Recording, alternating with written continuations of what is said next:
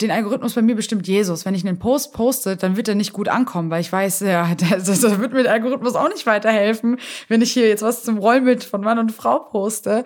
Von daher, ähm, ja, die Leute können ja auch ihren Teil dazu beitragen, dass der Algorithmus gut läuft. Aber mir ist das auch relativ egal. Also ich poste, ich poste das, was ich möchte und Jesus wird es segnen oder nicht segnen. Punkt. Willkommen zu Idealisten, dem Interview-Podcast der evangelischen Nachrichtenagentur IDEA. Ich bin Daniel Höhli und in der heutigen Folge spreche ich mit Jasmin Neubauer. Jasmin ist mit ihren 26 Jahren einer der einflussreichsten Christen im deutschsprachigen Raum. Allein auf Instagram hat sie über 40.000 Follower. So viel wie keine andere klar bekennende Christin. Als Kind war sie menschenscheu, später hatte sie, Achtung, Triggerwarnung, mit Suizidgedanken zu kämpfen und große Probleme mit Essen. Heute ist sie leidenschaftliche Evangelistin und Unternehmerin mit ihrer Marke Liebe zur Bibel. Die Geschäftsfrau beschäftigt heute mehrere Mitarbeiter und hat als Autorin gerade zwei neue Bücher veröffentlicht, über die wir natürlich auch sprechen. In einem Moment lachen wir, im nächsten reden wir sehr ernst über das Gender-Thema.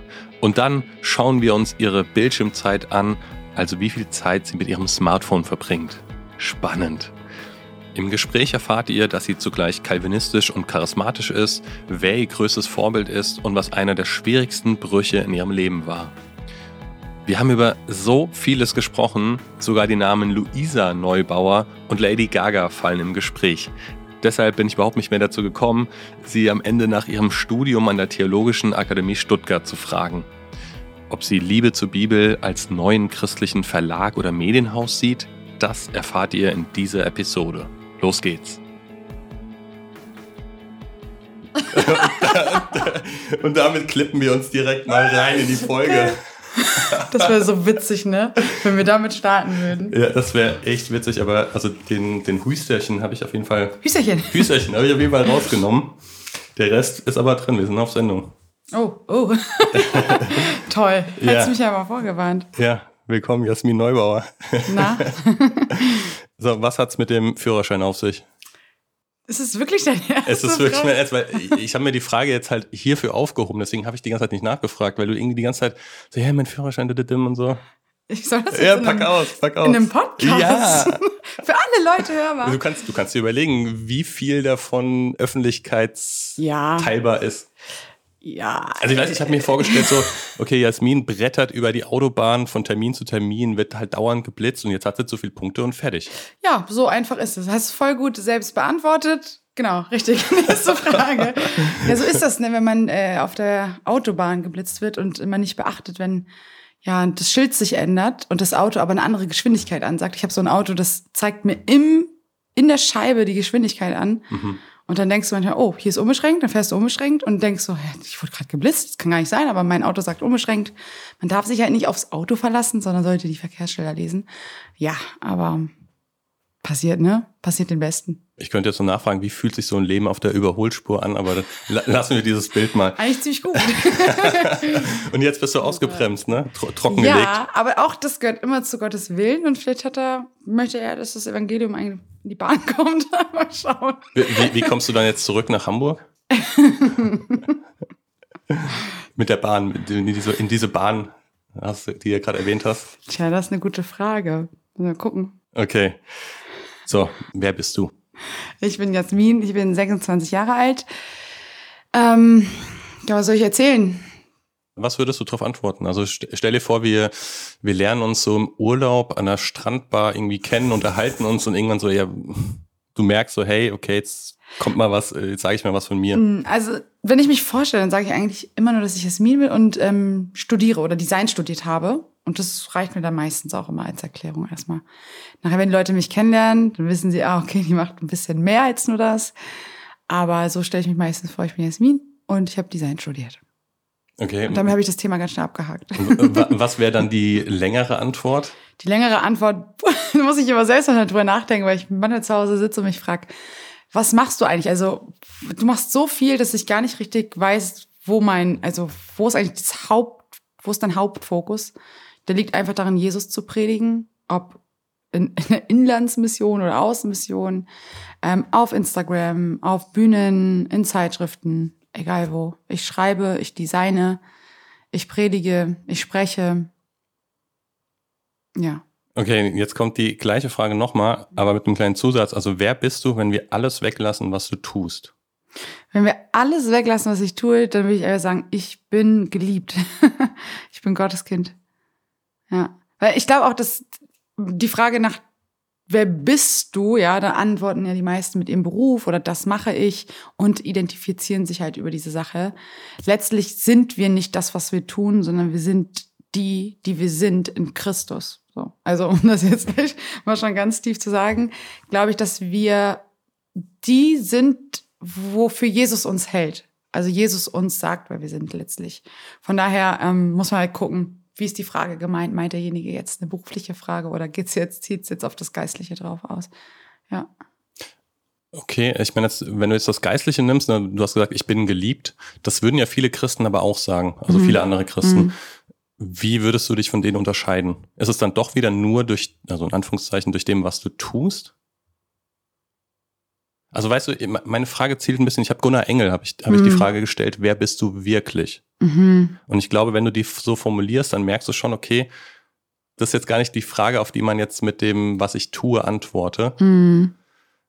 Und das ist, das ist was, was mich bei dir auf jeden Fall sehr interessiert. Ja. Also wir werden das, glaube ich, auch im, im Laufe des Gesprächs vielleicht gespannt, noch. Hey, du, ich bin gespannt, worauf du hinaus willst. Das erste, was ich antworten würde, ist einfach, ich bin, bin teuer erkauft mit dem Blut Jesu und bin einfach dazu erwählt worden, ihm die Ehre zu geben und in Gemeinschaft mit ihm zu leben.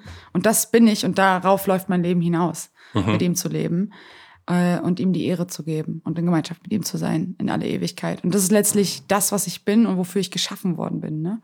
Ja. Also du bist ja auch Jasmin Neubauer, ja. Ich habe dich in den ersten Jahren immer so als die Jasmin von Liebe zur Bibel wahrgenommen, ohne Nachnamen und jetzt äh, vermehrt aber auch mit Nachnamen. Stimmt der Eindruck?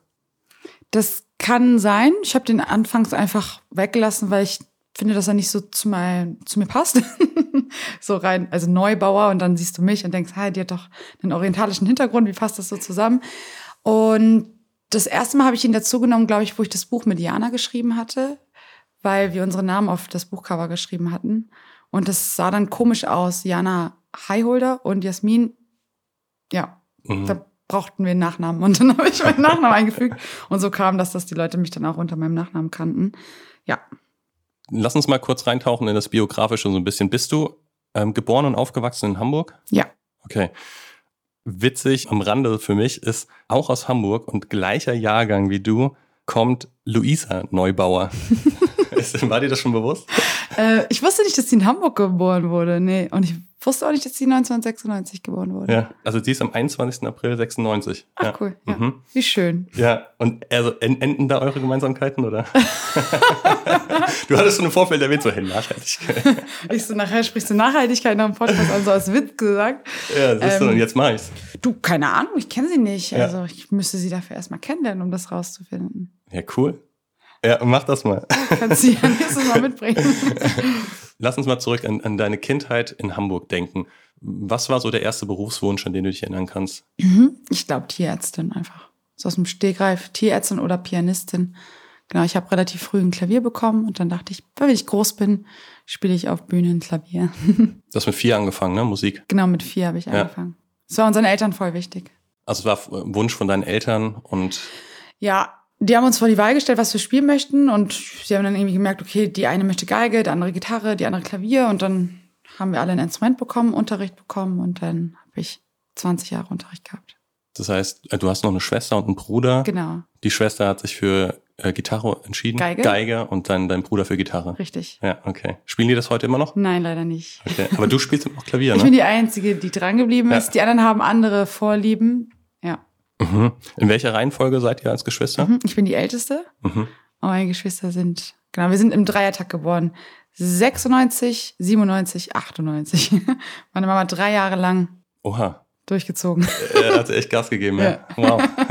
Stell ich mir herausfordernd vor, so ja. kleine in so einem Abstand. Wow. Ja.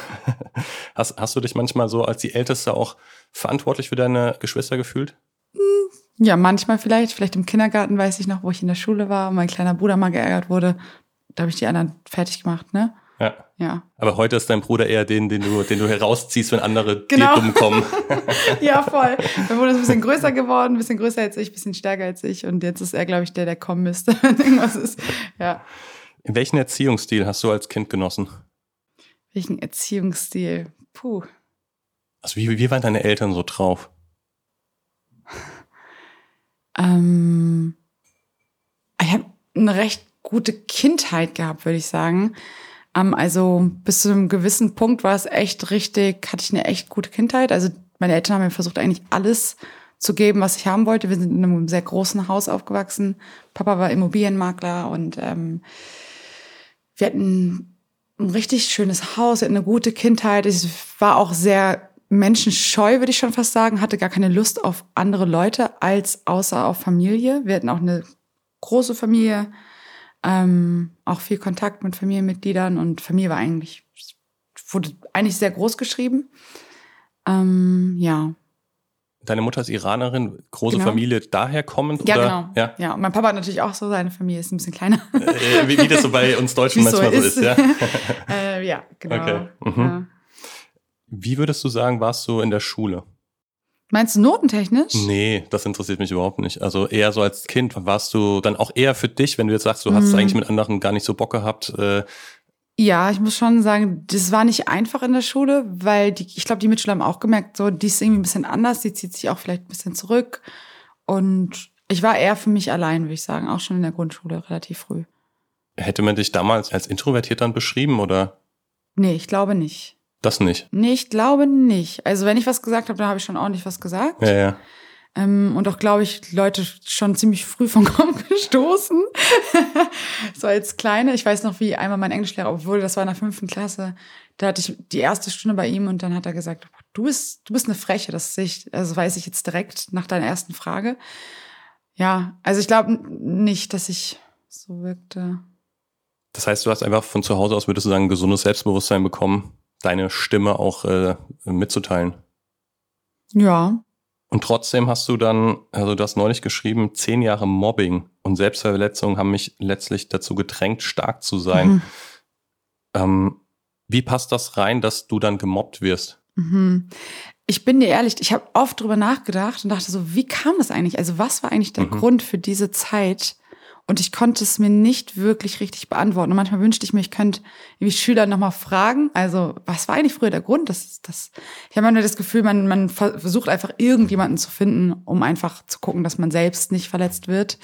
Und dann trifft's halt immer irgendeinen Dumm. Und der war dann in dem Fall ich. Ja, aber einen richtigen Grund weiß ich gar nicht. Ich habe oft vielleicht darüber nachgedacht, ich war die einzige Ausländerin in der Klasse. Ach, kann das ein Zusammenhang sein? Aber da wollte ich auch nicht zu viel reininterpretieren. Kann das, glaube ich, bis heute nicht. Wann hat es angefangen? In der ersten Klasse. Direkt in der ersten Klasse? Ja, ja. Erste Okay. Klasse. Also war das so, keine Ahnung, würde man sagen, privilegiertes Umfeld, also gut, so, ja, richtig. ne, weil äh, Ja. wenn ich jetzt höre, irgendwie du warst die einzige Ausländerin, Mhm. ähm, kann ich mir heute kaum noch vorstellen. Mhm. Ja, Ja.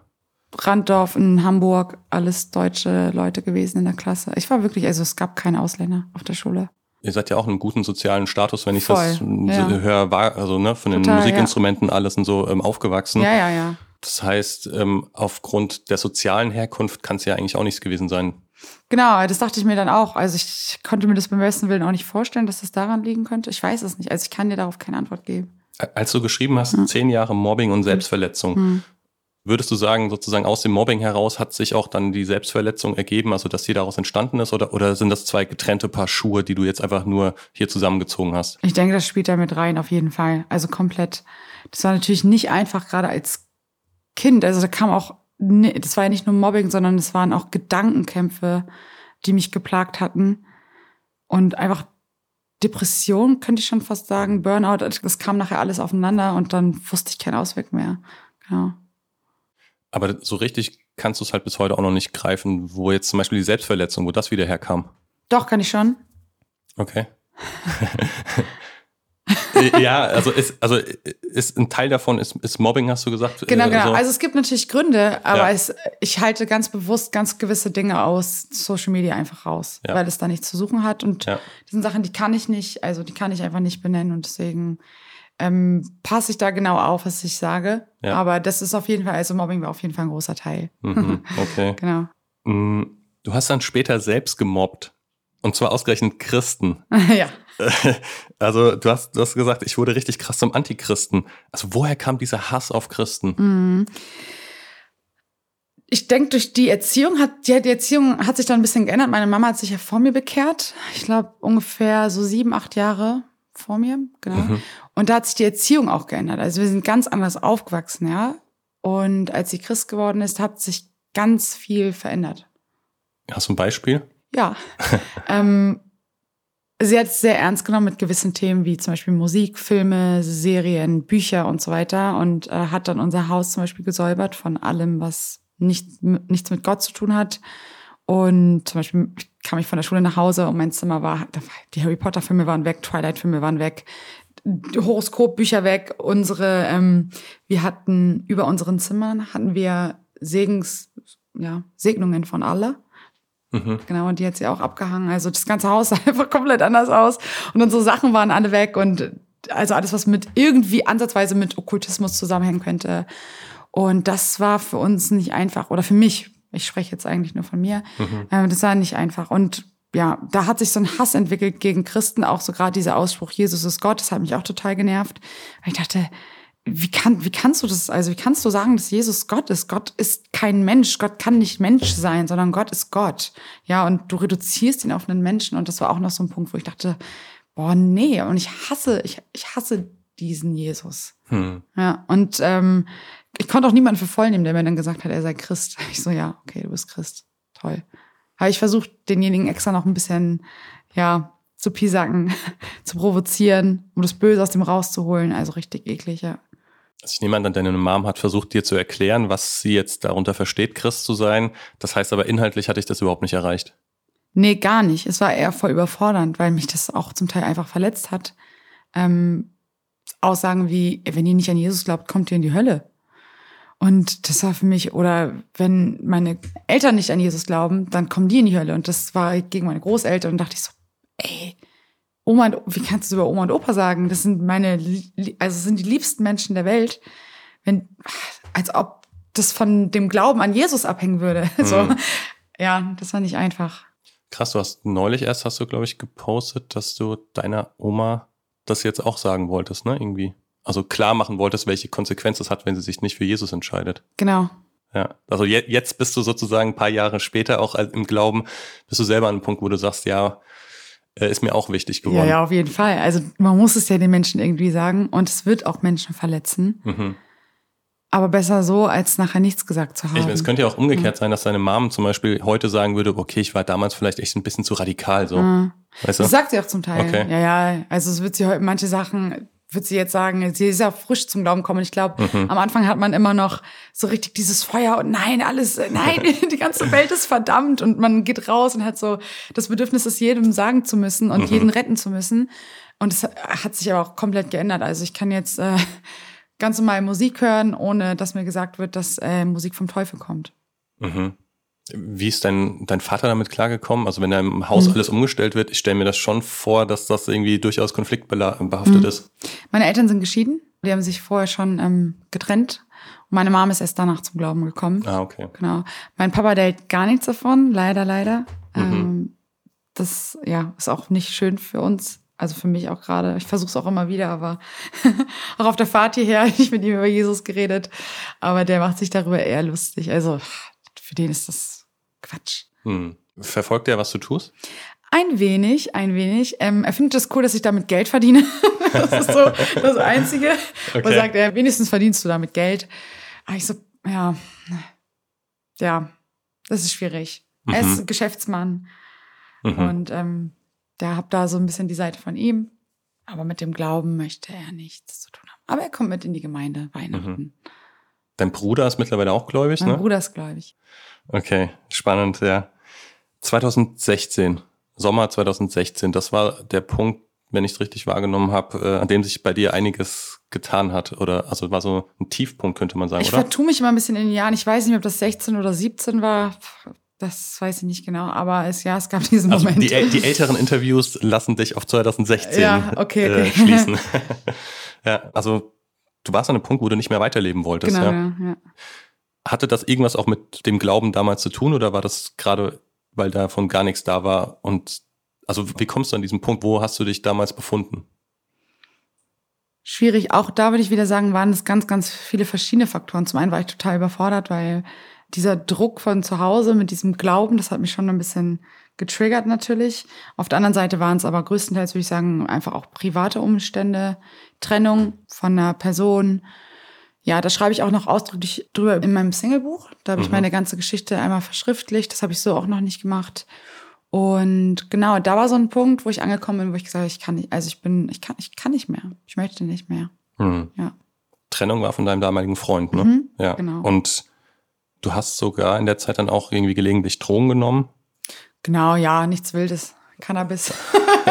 Okay, also okay. tut es nicht, aber äh, hin und wieder mal. Ja, okay. Ja. Ja, ja. Äh, Du hattest das einfach so erwähnt. Ja, ne? ja. Ich, da- und es, Also es gehörte einfach dazu. Es war ein ganz normales Leben so in der Welt, dass du Alkohol trinkst, dass du ähm, Cannabis nimmst, dass du pff, auch auf Partys gehst. Ich war jetzt nicht so die Partymaus, muss ich dazu auch sagen. Aber ein ganz normales weltliches Leben. mhm. Ja.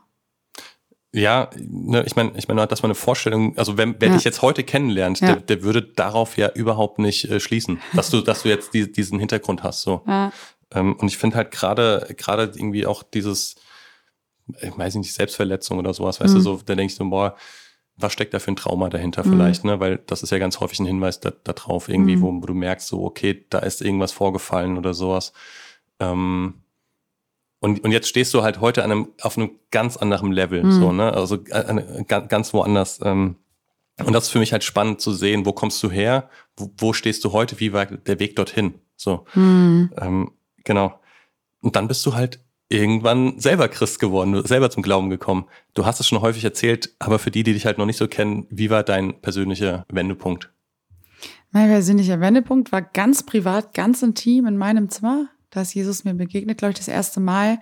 Beziehungsweise da ja, hat der Heilige Geist ein Stück von meinem Herzen einfach schon mal geöffnet für seine Stimme, für die Stimme von Jesus. Und es war äh, auf meinem Bett, nachdem ich aber auch gebetet hatte, Gott, wenn es dich wirklich gibt, dann zeig dich mir, ob Allah, Vishnu, Buddha, Jesus, es ist mir egal, aber ich kann nicht mehr. Ich bin wirklich, ich sehe keinen Sinn in meinem Leben und ich war auch kurz davor, also ich hatte ja auch sehr mit Suizidgedanken zu kämpfen, also wirklich täglich. Ne? Ich habe sogar gegoogelt, wie ich mich umbringen kann, also richtig dumm, aber hatte nie den Mut dazu. Jetzt weiß ich, es war Bewahrung und Gnade, das wirklich durchzuziehen. Aber es war schon so weit, dass ich wirklich an der Bahn stand und eine Stimme sagte, jetzt ist der Moment und alles ist weg. Also deine Probleme können jetzt aufhören, Hm. wenn du diesen einen Schritt nach vorne wagst. Und es war wie so ein Ringen die ganze Zeit. Das war richtig verrückt. Ähm, genau, und ich äh, habe dann nach Gott geschrien und dann ähm, saß ich in meinem Bett und es hat sich ein Video geöffnet auf YouTube, das heißt In Christ Alone von Travis Cottrell war das. Und es war kein hochqualitatives Video, auch keine guten Bilder, kein, also wirklich richtig reduziert alles. Und dennoch wurde das Evangelium gesungen und ich saß vor diesem Laptop. Ich weiß noch, wie ich da saß und es gehört habe. Und in dem Moment wie so eine Stimme, die mir sagt, das, was du jetzt gerade hörst und siehst, stimmt. Das war wie, das, was du jetzt gerade hörst, ist die Realität. Und es hat mich dann so zu Tränen gerührt, weil ich verstanden habe, okay, da gibt es jemanden, der, der dich so sehr liebt, dass du auf keine andere Liebe auf dieser Welt angewiesen bist. Und das war so krass in dem Moment. Ich konnte gar nicht anders als, also ich habe geweint, aber ich war auch noch sehr reduziert in meinen Gefühlen. Es war noch nicht ganz, dass ich sagen würde, okay, da war dieser, das war jetzt der Moment meiner Wiedergeburt. Das weiß ich, ich glaube, das war eher ein Prozess, aber das war, glaube ich, das erste Mal, dass Jesus sich so vorgestellt hat. Mhm. Und ich habe das ganz besonders am nächsten Tag gemerkt. Also ich bin aufgestanden und dachte so, okay, warte, irgendwas stimmt nicht. Mir geht's erschreckend gut. Ich habe keine Probleme mehr zu essen. Also ich hatte super große Probleme mit, mit Essen. Also fast eine Essstörung würde ich jetzt nicht so unbedingt sagen, aber so in die Richtung auf jeden Mhm, Fall. mhm. Ich habe gemerkt, ich stehe auf, mir geht's gut. Ich bin gut gelaunt. Ich fühle mich wie auf Wolken getragen. Nicht mehr so leer, tot und depressiv, sondern irgendwas ist anders. Also wie so ein Schutzmantel, wie so wirklich Adlersflügel nachher. Wusste ich wirklich, so muss es sich anfühlen, wenn du auf Adlersflügeln getragen wirst. Und ich weiß noch, wie ich dann äh, runterging. Also ich habe oben in meinem Kinderzimmer geschlafen und bin dann runtergegangen zu meiner Mom. Und mein Bruder stand auch in der Küche und dann habe ich ihr gesagt, Mama, ich glaube, ey, ich glaube, ich habe Jesus kennengelernt. Und die ist dann natürlich total zusammengebrochen und hat angefangen zu weinen. Und mein Bruder stand nur daneben und konnte, konnte es gar nicht glauben, weil er mich ja nur als die kannte, die einen Hass auf Jesus hatte. Mhm. Und dann stand ich da und sage, ich habe Jesus kennengelernt. Und die, die waren völlig, also mein Bruder dachte echt, okay, die hat den Schuss nicht mehr gehört. Und meine Mom ist voll, die hat sich so gefreut, ja, genau. Mhm. Und das war so der erste Moment. Und ich weiß auch noch, wie ich rausgegangen bin vor die Tür zur Uni, glaube ich, damals. Ich weiß gar nicht, oder? Habe ich da studiert? Ich weiß gar nicht. Ich bin auf jeden Fall irgendwo Du warst 20, ne? Ja, kann sein. Mit den Zahlen bin ich, okay. ich weiß es gar nicht mehr. Sagen wir mal, du warst 20 genau, Jahre alt. genau, ich, ich weiß noch, wie ich rausgegangen bin und ich habe gemerkt, so, hey, Jesus, also irgendwas ist anders. Ich wusste, und ich wusste, es ist Jesus. Ich wusste, es ist Jesus, ja. Mhm. Ja. Und da hat sich alles geändert. Ab dem Zeitpunkt, ja. Es hat sich ein Video geöffnet, hast du gesagt. Das ist eine mhm. interessante Formulierung. Ich, also, wie, wie öffnet sich ein Video? Ich kann es dir nicht sagen. Vor allem die Algorithmen waren ja früher ganz andere, als die du heute hast. Ne? Absolut. Ne? Komplett. Das heißt, ich kann es bis heute nicht. Ich kannte keinen christlichen Musiker, ich kannte kein christliches Lied, kannte ich nicht. So, ähm, also du willst sagen, es gab eigentlich keinen Grund, also es war auf, auf YouTube schon gewesen? Es war auf YouTube, das okay, Video. Und du kanntest keinen Grund, also es gab keinen Grund sozusagen für einen YouTube-Algorithmus, dir dieses Video richtig, vorzuschlagen. Richtig. Hm. Ähm, vielleicht kann ich auch Christsein eingegeben haben, aber ich, ich glaube das nicht. Also ich weiß nicht, wie es kam. Ich habe mich einfach rumgeklickt und ich kann mich an, ich kann mich an den Zeitpunkt auch nicht mehr so erinnern, was ich da gesucht habe oder was ich vorgesehen hatte. Und dieses Video war, ja, das, ich kann es nicht erklären. Es ist einfach nur ein Musikvideo, aber es hat äh, das hat mein Herz geöffnet. Hm. ich, ich finde das Faszinierende daran, finde ich ja, also bei, bei aller Skepsis oder Kritik auch, die man vielleicht äh, gegenüber einem YouTube und so weiter äußern könnte, hat ja der Algorithmus oder könnte man sagen, hat Gott ja auch diesen Algorithmus benutzt, um dich zu ihm zu ziehen. Mhm. Und das, das ist ja schon irgendwie eine, eine faszinierende ähm, ja, Gott nutzt jeden Weg, ne? Ja, ja. Also für ihn ist ja gar nichts unmöglich. Absolut, ja. Und dann, ähm, als du zum, zum Glauben äh, gefunden hast, äh, bist du dann einfach in die, in die Church von deiner Mom gegangen? Oder also du bist ja heute in der, in der Arche Hamburg. Mhm. Ähm, bist du dann direkt dorthin gegangen oder wie, wie war der Weg? Der Weg war, auch da bin ich mir nicht mehr genau sicher, wie die Reihenfolge war. Ich habe auf jeden Fall in dieser ganzen Problematik mit meiner Mom ihren Pastor kontaktiert aus der Arche und gefragt, was eigentlich falsch läuft bei denen, weil ich so erschrocken war von dem, wie sie gelebt hat. Also mit Harry Potter weg und Zauberei weg und das alles. Und das war für mich so, so schlimm, dass ich den Pastor kontaktiert habe und gefragt habe, wie das sein kann. Was passiert da bei euch? Mhm. Warum, warum ist es so? Und ähm, er hat mir darauf eine Antwort gegeben, mit der ich nicht gerechnet hätte. Er hat geschrieben, ich weiß gar nicht mehr, wie, wie ich es genau wiedergeben kann, ohne was Falsches zu sagen. Er wird gesagt, er schaut selbst auch Herr der Ringe. ähm, und da dachte ich so, hä? Wie kommt das denn jetzt? Damit habe ich einfach nicht gerechnet. Und ich, das war dann Facebook-Kontakt, den ich hatte äh, zu meinem Pastor, der heißt Andi. Mhm. Und so bin ich nachher dazu gekommen, dass ich nach dieser Begegnung mit Jesus beschlossen hatte, den Glaubensgrundkurs bei uns zu besuchen. Ähm, ich kannte die Gemeinde vorher, weil wir da ja hingezwungen wurden. Meine Mama hat vorher gesagt, entweder kommt mit in die Gemeinde oder eure Laptops sind weg. Oh, wow, ja, okay. genau. Ähm, das war auch ein Grund, warum ich nachher, das hatte ich auch Diesen Hass entwickelt. Genau, ähm, weil ich gezwungen wurde mitzugehen und mhm. ich war ein Teenager, ich hatte meine, ich gar keine Lust auf Gemeinde. Mhm. Wir saßen dann auch wirklich sehr penetrant, Ohren zu, verschränkte Arme und Augen zu am besten auch noch, mhm. um einfach nur zu signalisieren, wir haben keinen Bock hier zu sein. Mhm. Genau, wir waren echt richtig lange in der Gemeinde. Also was heißt lange? Also wir wurden ziemlich oft mitgenommen. Aber nicht nur in die Arche Gemeinde, sondern auch in eine strenge Baptistengemeinde. Ja. Okay. Dein zweiter Insta-Post ist mittlerweile fast fünf Jahre alt. Weißt du noch, worum es da geht? Um die Bibel? das ist ein Videoausschnitt aus deiner Gemeinde, uh. in dem der Prediger übers Gendern spricht. Ach krass, vor, vor fünf Jahren? Ja, also irgendwie lag dir das Thema damals schon am Herzen. Redet er über Gender? Was sagt er denn da? Sicher? Bist du dir da ja, ganz ja, sicher? absolut. Ein zweiter kannst ja, kannst ja aus dem Flugmodus ja. kurz rausgehen. ja, ähm, Und was sagt der Pastor? Oder welcher Pastor war das? Ich, du, das weiß ich, weiß ich gar nicht. Also kann ich, ich mir gar nicht vorstellen fast. Also das Thema war ja damals, also das Thema Gender, also das Wort auch darüber hat man ja noch gar nicht so. Ja. Doch. Ja, ja. Ich weiß ganz genau, was du meinst. Mir kommt es gerade. Ja? Das stimmt, ja, ja. Boah, da waren wir ganz schöne Vorreiter. Da wurden wir schon aufgeklärt. Danke, Jesus. Also, das ist ja, ich meine, deswegen ist es für mich fast ungewöhnlich sozusagen, dass einer deiner ersten oder ältesten Posts, ich meine, du hattest, hattest ja vorher schon Insta, wahrscheinlich hast Mhm. du irgendwie das vorige irgendwie gelöscht oder Mhm. was. Aber das heißt, das, was jetzt noch in deinem Profil zu sehen ist, ist ja schon ganz, ganz früh mit einem sehr äh, Mhm. kontroversen, heiklen Thema. Wobei ich glaube, das ist, ich habe nicht das, ich habe das Gefühl, es ist jetzt noch viel, viel, viel kontroverser als vorher. Ja, klar. Also schon. vorher war das schon ein kritisches Thema, so, ne? Ein kritisches Thema. Mhm. Christen sind gegen Homosexualität, das kennt man ja so. Aber welches Ausmaß das jetzt angenommen hat, ich glaube, dessen war man sich vor fünf Jahren fast schon nicht bewusst. Aber du kannst recht haben, vielleicht hatte ich vorher Beiträge, die ich einfach rausgenommen hatte.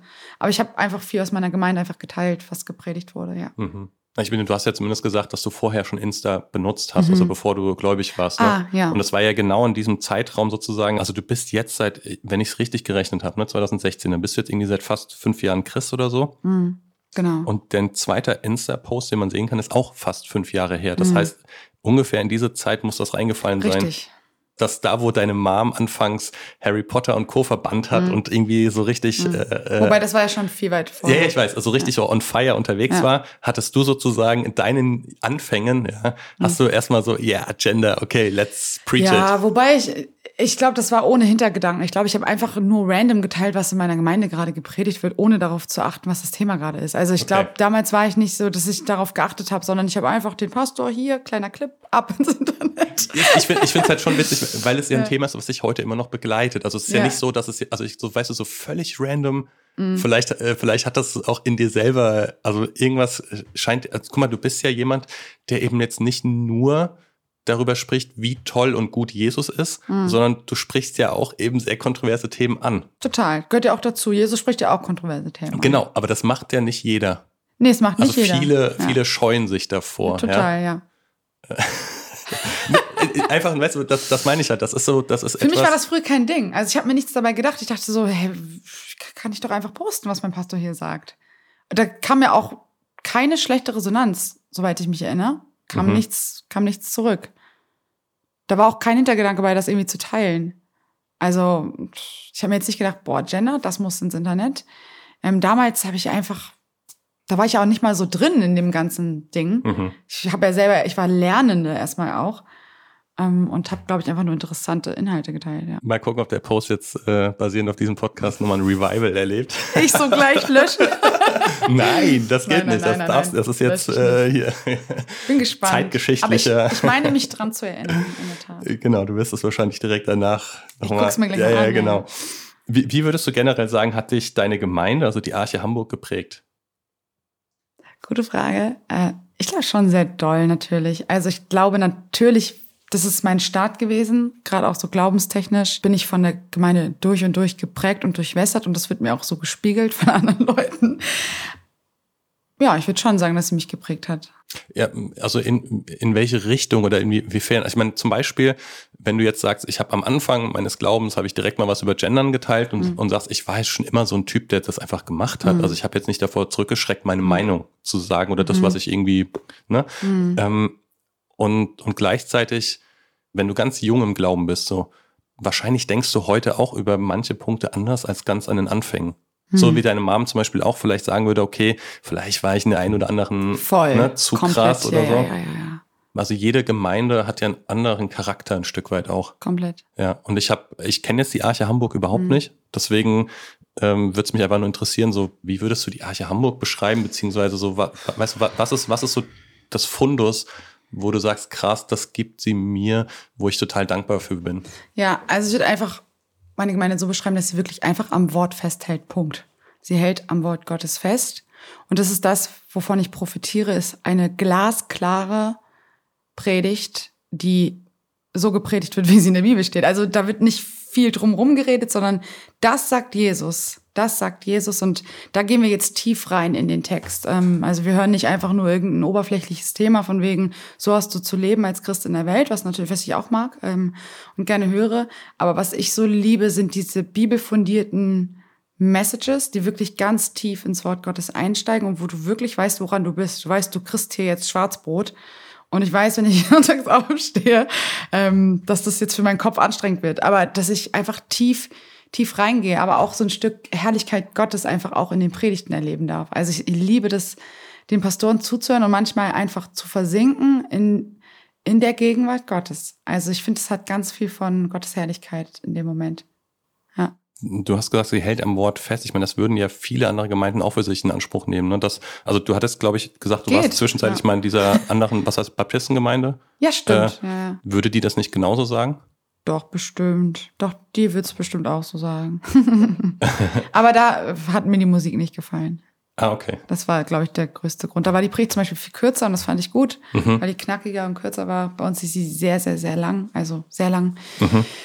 Und aber letztlich fand ich den Stil in der Arche einfach besser, moderner. Also mhm. auch von der Musik her war es viel ansprechender und dann dachte ich, gehe ich in die Arche. Achtung, nicht erschrecken. Wir unterbrechen diese Folge für eine kleine Werbepause. Und zwar darf ich euch heute den Podcast Voll Meter vorstellen. Voll Meter ist wie ein Gespräch mit einem guten Freund, das euch nicht mehr loslässt. Auf euch warten thematische und persönliche Gespräche voller Alltagsreflexion und Gesellschaftsdimension, mal ganz nah rangezoomt und im nächsten Moment wieder voll auf der Metaebene. Voll Metaeben. Und wenn auch du Lust hast, über Fragen neu nachzudenken, dann bist du bei Vollmeter voll richtig. Du findest den Podcast unter vollmeter.de slash Idealisten. Nochmal vollmeter.de slash Idealisten. Viel Spaß beim Hören und jetzt zurück zur Folge. Generell mal auf deinen Glauben bezogen, wie siehst du manches vielleicht heute anders als in den Anfängen deines Glaubens? Boah, ich glaube, da kann ich eine ganze Liste drüber verfassen. Ich glaube, da hat sich, also hat sich immer was verändert über die Zeit. Ich glaube, meine, ich muss aufpassen, was ich jetzt sage, nicht, dass es in den falschen Hals kommt. Mm, meine Sicht zum Thema Heiliger Geist hat sich auf jeden Fall sehr geändert. Ich hatte echt eine Zeit lang gefühlt ohne den Heiligen Geist gelebt. Natürlich lebte er in mir, ja. Mhm. Ich habe den Heiligen Geist bekommen, als ich gläubig geworden bin. Und dennoch habe ich in einer ganz anderen Beziehung gelebt zum Heiligen Geist, als wie ich das jetzt tue. Das ist, glaube ich, eine Sache, die sich geändert hat. Dann meine Meinung über Kleidung hat sich relativ früh geändert. Das ist auch so ein Punkt, wo ich dachte, nee, jede Frau kann sich doch anziehen, wie sie will und so viel zeigen, wie sie möchte. Und das hat sich dann relativ schnell, ich glaube, so im ersten Jahr fast schon, glaube ich, einfach sehr geändert, wo ich meinte, okay, nein, wir haben echt Verantwortung als Frauen.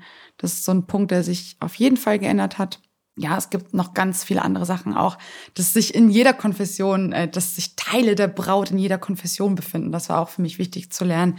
Nicht nur wir sind die alleinige Wahrheit, sondern es gibt auch draußen in verschiedenen Gemeinden, die verschiedene Auslegungen haben, Menschen, die Jesus nachfolgen und nachher auch errettet sind. Das musste ich auch lernen, ja. Wo würdest du sagen, denkst du heute anders über Gott selbst?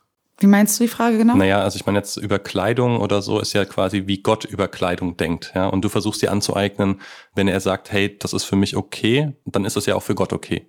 So, aber dein Gottesbild, also ne, man hat ja am Anfang eine Vorstellung von Gott, wer auch immer das ist für einen. Für manchen ist es vielleicht mehr der Vater, für andere ist es vielleicht der strenge Richter oder was auch immer. Ja. Gibt es da eine Veränderung, wo du sagst, ah, ich habe echt gelernt, Gott ist anders, als ich mhm. anfangs dachte? Mhm. Ja, auf jeden Fall. Ich weiß gar nicht, wie ich das genau erklären soll. Am Anfang war es echt so ein bisschen diese Beziehung. Ich mache was für dich und ich weiß, ich krieg dann irgendwie was oder ich ähm, diene dir, denn du bist Gott. Alles richtig und gut.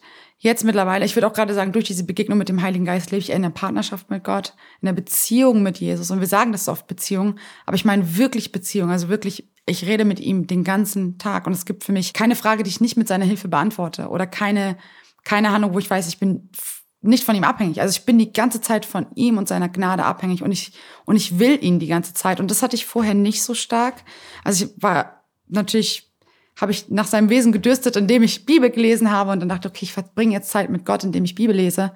Aber im Nachhinein habe ich gemerkt, nein, nein, also nicht nur durchs Bibellesen erfährst du Gott, sondern wirklich auch durch diese Gemeinschaft mit ihm im Gebet, im Lobpreis, in der Anbetung. Und das wirklich konstant. Also sobald ich aufstehe, wenn ich im Auto sitze, wenn ich draußen bin, wenn ich beim Einkaufen bin, dass ich mit dem Heiligen Geist rede und sage, was ist der nächste Schritt? Wer muss jetzt hier von dir hören? Das ist eine ganz andere Beziehung, in der man lebt. Ich würde schon sagen, dass sich da einiges verändert hat.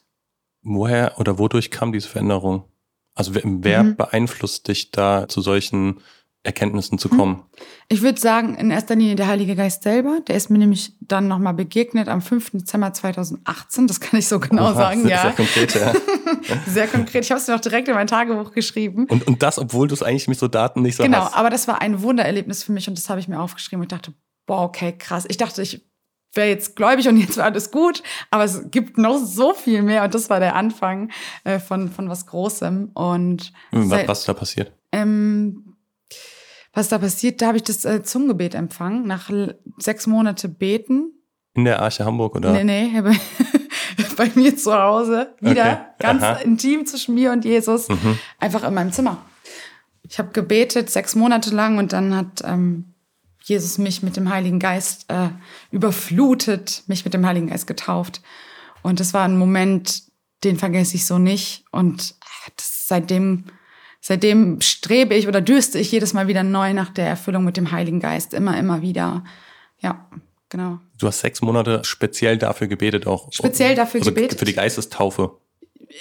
Ich glaube, ich weiß nicht, ich glaube, ich habe nicht für die Geistestaufe gebetet. Ich glaube, ich habe eher dafür gebetet, dass Gott mir das Zungengebet schenkt. Okay. Weil ich gemerkt habe, Gott, wenn ich ihn angebetet habe, Jesus, irgendwie habe ich das Gefühl, ich würde dir noch mehr die Ehre geben wollen, aber es kommt nichts aus meinem Mund und das, da war wie so, ich hatte das im Gefühl, dass da was kommt und dann wurde ich äh, spontan in meiner Gemeinde von einer Person angesprochen, einfach ganz out of context. Na, sprichst du eigentlich in Zungen? Das war ein bisschen, es war für mich, hä, okay. Ihr bete mal dafür. Und dann habe ich echt angefangen dafür zu beten. Also das war so der Anschluss, dass ich gedacht habe, okay, diese Person hat mich dazu gebracht, einfach dafür zu beten. Und dann habe ich sechs Monate dafür gebetet, ja. Mhm. Okay, spannend, ja. ja, ja. Das ist nochmal eine andere Story, glaube ich. Ich habe manchmal Angst, runterzufallen und liberal zu werden, hast du im Interview mit deinem Pastor Wolfgang Wegert gesagt. Habe ich gesagt? Ja, okay. hast du gesagt. äh, könnt ihr bei YouTube nachschauen. ähm, spannende Aussage. Ich habe mich gefragt, also könnte man jetzt nicht, je nachdem, wo man steht, sagen, dass du schon auch in manchen Punkten liberal bist oder liberal geworden bist? Mhm. Also du hast zum Beispiel Kleidungsstil vorhin genannt. Es gibt ja auch Kreise, wo man wahrscheinlich das nicht so sehen würde. Mhm, da hast du allerdings recht. Da muss ja. man halt natürlich immer gucken, was sagt was sagt das Wort Gottes? Und jeder würde von sich irgendwie behaupten, dass er in einer Position steht, aber wenn andere Leute dich von außen beobachten, wirst du natürlich immer anders eingeordnet. Also jeder sagt von sich, ich bin bibeltreu, ich bin liberal oder radikal und andere Leute beurteilen das aber von ihrem Standpunkt genau. aus immer anders. Ne? Ja, ja. Das haben wir natürlich immer. Ja. ja. Aber also weißt du, ich finde es halt interessant, dass du, du hast Angst, runterzufallen und liberal zu werden. Das bedeutet ja schon auch für dich eine ganz bewusste Zuordnung zu sagen, ich bin konservativ und ich möchte auch konservativ bleiben. Mein Anspruch ist es, der Bibel treu zu bleiben, gehorsam zu bleiben. Und ich habe manchmal einfach, also ich, ich bete einfach dafür, dass Gott mich davor bewahrt, liberale Schritte zu gehen, weil ich sehe in meinem Umfeld viele, auch konservative Christen, die anfangen zu dekonstruieren und den liberalen Weg zu gehen mhm. und Kompromisse zu machen im Glauben mit äh, zum Beispiel kein Sex vor der Ehe ne, oder ein ungläubigen, ganz besonders ungläubiger Partner, ähm, solche Sachen oder die Sichtweise auf gewisse Themen in der Bibel wie die Gender-Theologie und so weiter, dass ich da einfach wirklich Gott immer treu bleibe und mich niemals durch diesen Zeitgeist irgendwie umhertreiben lasse und dann nachher sage, ach okay, Gott macht, ach, ist keine Sünde, Gott segnet das, fertig, Punkt aus.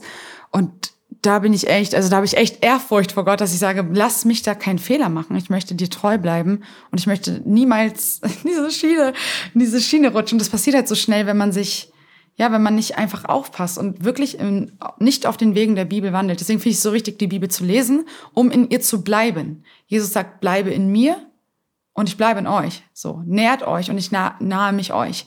Ähm, aber wenn ich mich entferne, dann, ja, dann wird es schwierig, den richtigen Weg zu erkennen. So, ich glaube, wir können nur den richtigen Weg erkennen, wenn wir wirklich das Wort Gottes kennen und danach leben. Und je mehr das Wort in Vergessenheit gerät, desto größer ist die Chance, sich von diesem Zeitgeist irgendwie umwirbeln zu lassen oder ja, sich verwirren zu lassen. Und da habe ich natürlich voll meine, also auch meinen Respekt vor. Aber ich weiß, Jesus hält mich fest, wenn ich an ihm festhalte. Das ist mir so wichtig, ja. Ja, ja. Bibel. Du hast sie mehrmals erwähnt. Deine Lieblingsbibelgeschichte ist Hosea. Ja. Warum? Ach, ich liebe äh, Jesu Charakter in dieser Geschichte einfach total. Ich habe die Geschichte gelesen und dann später, wow, krass. So sehr liebt Jesus mich. Ich gehe ihm fremd und er liebt mich dennoch. Er geht mir nach, obwohl ich jedes Mal wieder versage. Ich bin diese Hure, die Jesus jedes Mal fremd geht in ihrem Leben. Also sprich, wenn ich aufstehe und ihm den Rücken kehre in Entscheidungen, die ich treffe und sage so, nee, Jesus, ich vertraue dir jetzt hier mal eben in dem Punkt nicht. Aber nein, Jesus entscheidet sich dafür, mich zu lieben, obwohl ich schlecht bin, obwohl ich ihm fremd gehe. Und diese Tatsache hat mich umgehauen. Ja. Dieses wirklich, auch dieses Eifrige, dass ähm, Hosea seine Frau Goma immer wieder zurückerkauft, ja, sie vom Markt zurückerkauft, wirklich, die treibt die schändlichsten Dinge und Hosea entscheidet sich dafür, ähm, sie trotzdem zu lieben. Und diese Bedingung, also wirklich diese bedingungslose Liebe, die an nichts geknüpft ist, finde ich verrückt. Und ich denke mir manchmal, oh Gott, bin ich diese Person in deinen Augen, die wirklich auch diese Liebe nicht verdient hat? Und ich glaube, Gott sagt, ja, du bist diese Person, die eigentlich das nicht verdient hat. Ähm, deswegen Gnade, ne? Unverdiente Gunst. Also das, was du mir gibst, ist unverdient. Und das liebe ich an der, an der Geschichte so sehr, dass er mich liebt, auch wenn ich Fehler mache. Du hast gesagt, obwohl ich schlecht bin, siehst du dich heute immer noch so? Ich würde sagen, meine Identität ist nicht mehr die schlecht zu sein. Also wir sind Sünder mhm. ohne Jesus, aber Jesus spricht mich zu einer gerecht gesprochenen, zu einer Heiligen, ja. Und Sünder zu sein ist nicht mehr meine Identität. Und das spreche ich auch aus. Das glaube ich, dass wir in Christus nicht schlecht sind, aber dennoch unser Fleisch nach dem Schlechten strebt, weil wir in einer gefallenen Welt leben. Von daher glaube ich, Natürlich lebe ich in meinem Fleisch und mein Fleisch trachtet nach Sünde, aber ich habe den Geist Gottes in mir, der mich befähigen kann, ähm, Sünde nicht zu tun, weil ich der Sünde gestorben bin in Christus Jesus. Und da würde ich sagen, ähm, sind wir in Christus gut. Ja, nicht ich, sondern Christus in mir. Das ist ja auch mein Leitsatz für mhm. zur Bibel. Ähm, ja. Wichtige Unterscheidung, ja. Ja, ja, ja. ja. Äh, einer deiner Lieblingsverse ist Exodus 14, 14. Seid still und lasst den Herrn für euch kämpfen. Wo hast du das denn rausgefunden? ähm, egal wo, aber als still nehme ich dich überhaupt nicht wahr. Ja, ja. Also ist es, ist es deshalb so, so ein Ansporn zu sagen, okay, okay, ich da, sollte vielleicht auch hier und da mal still werden oder, oder, oder was spricht dich daran so sehr an? Mich spricht daran an, dass wenn ich ähm, ja, in Anfechtungen gerate oder wenn Leute gegen mich etwas sagen oder sich gegen mich verbünden oder keine Ahnung was, dass ich einfach weiß, in manchen Situationen bringt es nichts, irgendwas zu verteidigen. Auch vielleicht so in der Debatte Heiliger Geist war auch ein schwieriges Thema, immer wieder herausgefordert zu sein und gesagt zu bekommen, hey, das ist falsch, das ist der falsche Weg, du lässt dich da auf Dämonen ein oder keine Ahnung, was ich schon alles gehört habe. Ähm, und da wirklich irgendwann, also dieser Vers spricht einfach in jede Lage und Gott sagt mir immer wieder, Jasmin, du musst, du bist kein Rechtsanwalt für den Heiligen Geist oder für mich. Lass ihn doch selber machen. Und manchmal mache ich das und dann sehe ich, uh, der Heilige Geist weh trotzdem. Ich, also ist, er ist ja überhaupt nicht abhängig von mir, von daher darf ich einfach Zeugnis geben und still sein und der Heilige Geist macht schon. Mhm. Ja, wenn ich bete. Ich glaube, runtergebrochen ist das, wir brauchen keine Verteidiger Gottes zu sein, sondern Zeugen Gottes. Amen, genau so. Ja, ja. voll gut. Du hast in einem Interview mal gesagt, dass du Gott humorvoll findest, wo er dich hingestellt hat und dann sagst du, gerade mich, die aus dem Nichts kommt und eigentlich auch nichts zu bringen hat. Ja. Was meinst du damit? Ach, so viele Punkte in meinem Leben, wo ich einfach lachen muss und sagen kann, Jesus, warum eigentlich ich? Beispielsweise heute Morgen habe ich noch mit meiner Freundin gesprochen. Ich bin jetzt auf einer Konferenz äh, Ende November, Anfang November auf einer äh, Konferenz zwischen, da sitze ich zwischen Doktoren, Professoren, Theologen mhm. und dann komme ich so und ich denke, Jesus, wie, wie habe ich es denn hier jetzt gerade hingeschafft? Weil was mache ich hier? Also ich bin kein, kein, noch kein Theologe, ich bin kein Doktor, ich bin nicht besonders intellektuell und dennoch stellst du mich hier hin als eine Stimme für dich. Und das äh, hat für mich mit viel Humor zu tun, weil ich mich da nie gesehen hätte, in meinem ganzen Leben nicht. Ja, solche Sachen. Oder genau damals diese Situation, wo ich wirklich Jesus einfach gehasst habe und sein Wort genommen habe, gegen Wände gehauen habe, wirklich buchstäblich. Und dann äh, zwei Jahre später stehe ich auf der Straße in Hamburg und verteile Bibeln. Also so diese, dieser Switch, diese Gegenüberstellung ist einfach witzig. Also manchmal lache ich einfach, denke, Jesus, du hast, du hast Humor, du hast Humor mit mir. Ja, wirklich, ja. ähm, ein kleiner Switch in der Thematik. Sollte ich Angst haben vor Gott? Uh. Oh. Die Frage hast du selber gestellt, deswegen stelle ich sie dir nochmal. Richtig cool. Ja, die Frage habe ich selber gestellt. In einem Podcast, ne? Ja. Ähm, auf deinem Insta. Auf mit, mit ein paar Slides. Ach so, also ich habe einen Post drüber gemacht. Ja, ja. heißt, sollte ich Angst haben sollte vor Gott? Sollte ich Angst haben vor Gott? Die Frage mhm. habe ich mir auch gestellt, weil mhm. ja auch verschiedene Leute verschiedene Dinge sagen. Ich glaube, dass wenn du Jesus nicht kennst, mhm. du auf jeden Fall Angst haben solltest vor Gott, weil Gott wird irgendwann kommen und richten. Ne? Jesus wird wiederkommen, auch als Richter. Und Gottes Zorn ist groß. Ich habe letztens, ähm, ich wollte stille Zeit machen vor ein paar Tagen und habe gedacht, ich blätter einfach durch die Bibel und suche mir irgendwas aus. Dann fange ich irgendwo an und da steht erstes Gottesgericht. Da dachte ich, ah oh, nee, das brauche ich jetzt gerade nicht. habe ich weitergeblättert. Und dann fängt das Kapitel schon wieder an mit Gottesgericht. Und jedes Mal fängt jeder Brief gefühlt im Alten Testament mit Gottesgericht an über irgendjemanden. Und ähm, da ist mir nochmal aufgefallen, boah, Gott ist einfach ein zorniger Gott auch. Und das vergessen wir halt so oft. Deswegen glaube ich schon, dass wir Angst haben sollten vor Gott, wenn wir ihn nicht kennen, weil er wird irgendwann kommen. Und das wird nicht einfach für die Leute, die Jesus nicht kennen. Also das wird echt angsteinflößend. Für die, die Jesus kennen, sollte es nicht furchterregend sein. Denn die Liebe treibt die Angst aus. Ich liebe diesen Vers. Die Liebe treibt die Angst aus. Und Jesus treibt die Angst aus. Ich glaube, wir dürfen furchtlos vor Gottes Thron kommen, wenn wir Jesus kennen. Wenn Jesus, Jesus wird für uns einstehen und durch Jesus sind wir gerechtfertigt und er tritt für uns ein vor dem Thron des Vaters. Er tritt für uns ein und wir sind gerecht gesprochen durch ihn. Punkt. Daran wird sich nichts ändern. Bis ich sterbe, wird sich daran nichts ändern, auch danach nicht. Jesus spricht mich gerecht und er ist meine Rechtfertigung. So und ähm, ich werde vor Gott stehen und Jesus wird für mich einstehen und Jesus hat ein perfektes Leben gelebt und er ist gut. Ich brauche keine Angst haben weil Jesus für mich eintritt. Wer ist besser als Jesus? Kein Millimeter Angst, also wirklich. Und ich glaube, dass Angst einfach lähmt. Angst ist, lähmt uns in dieser Gesellschaft rauszugehen und eine Stimme für Jesus zu sein. Und von daher glaube ich, dass Angst uns eher ähm, kaputt macht, als dass sie uns zu Jesus führt. Und von daher würde ich sagen, wir brauchen keine Angst haben vor Jesus, weil Jesus hat uns teuer erkauft und er will, dass wir zu ihm kommen und das ohne Angst, sondern wirklich in der Freimütigkeit und mit einem Vertrauen. Ja, von daher würde ich Jein antworten. Du unterscheidest sozusagen von Menschen, die Gott kennen und Menschen, die Gott nicht kennen. Ja. Okay. Warum wirst du das halt so oft gefragt? Also, ne, du hast selber geschrieben, so, hey, du, immer wieder kommen Leute auch bei Veranstaltungen und fragen dich diese Frage. Ich verstehe es nicht so genau, warum ausgerechnet mit so einer Frage. Ja, denn es, es gibt auf jeden Fall Theologien, die das sagen und mit denen sich junge Leute beschäftigen. Und ich bin gefühlt ein Anhaltspunkt für jeden, der irgendwie eine Frage hat oder nicht weiter weiß, er jetzt, wie du sagst, eigentlich zu dem Thema, zu dem Buch, zu dem Pastor. Und dann fühle ich mich manchmal dazu gezwungen, irgendwie Stellung zu nehmen, weil ich ja weiß, wenn ich was sage, dann beeinflusse ich nicht nur 10.000 Leute, sondern im besten Fall beeinflusse ich sogar 100.000 Leute. Denn meine Beiträge lesen nicht nur meine Follower, sondern größtenteils auch eigentlich fast sogar nicht Follower.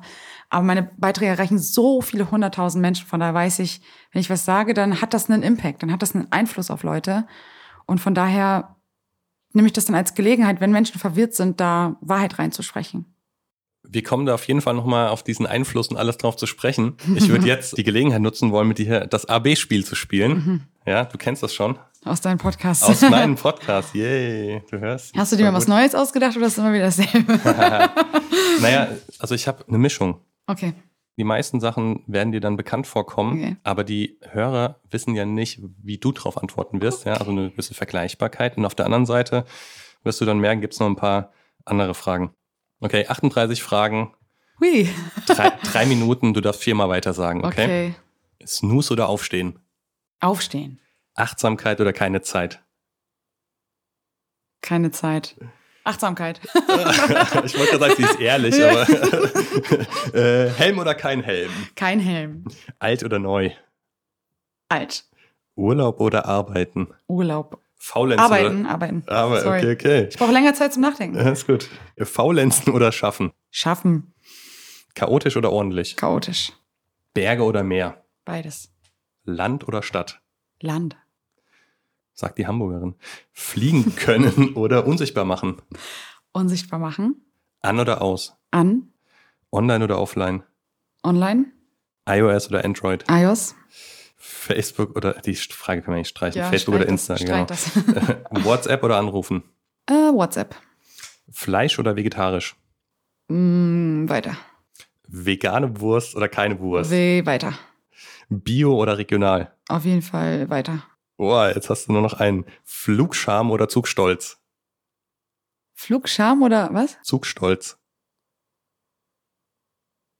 Also Zugstolz bedeutet, ich würde lieber fliegen, richtig? Nee, Zugstolz ist, du bist stolz darauf, äh, mit dem Zug zu. so. f- Und Flugscham? Du fliegst, aber schämst dich dafür. Ich fliege, aber schäme mich nicht dafür. Okay, Flugstolz. Das ist deine Richtig. Abwandlung Flugstolz. Flugstolz. Alles klar, Flug, äh, die erste, die einfach mal ganz selbstbewusst äh, die Wahrheit sagt.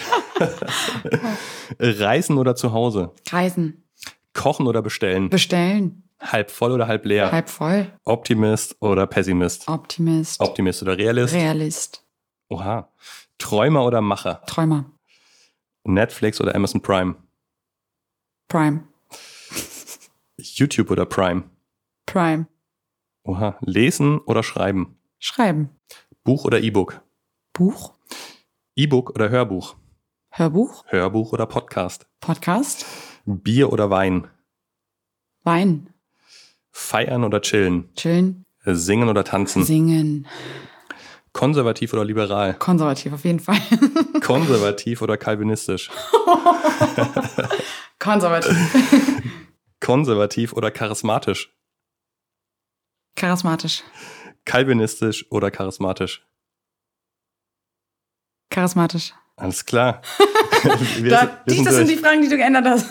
Das sind die Fragen, die ich geändert habe. Und ich habe eine Nachfrage dazu. Okay. Zu dem letzten, kalvinistisch versus charismatisch. Also, ähm, Du ich- nimmst dich ganz schön auseinander heute. sorry, ja. aber ja. Voraus. äh, bevor ich mich mit dir beschäftigt habe, hätte ich jetzt diese beiden Begriffe überhaupt nicht zusammenbekommen. Hm. Und ich habe jetzt den Eindruck gewonnen, beides, also gerade das Charismatische hast du ja schon sehr stark betont, Mhm. so, ähm, scheint so gut zu heißen.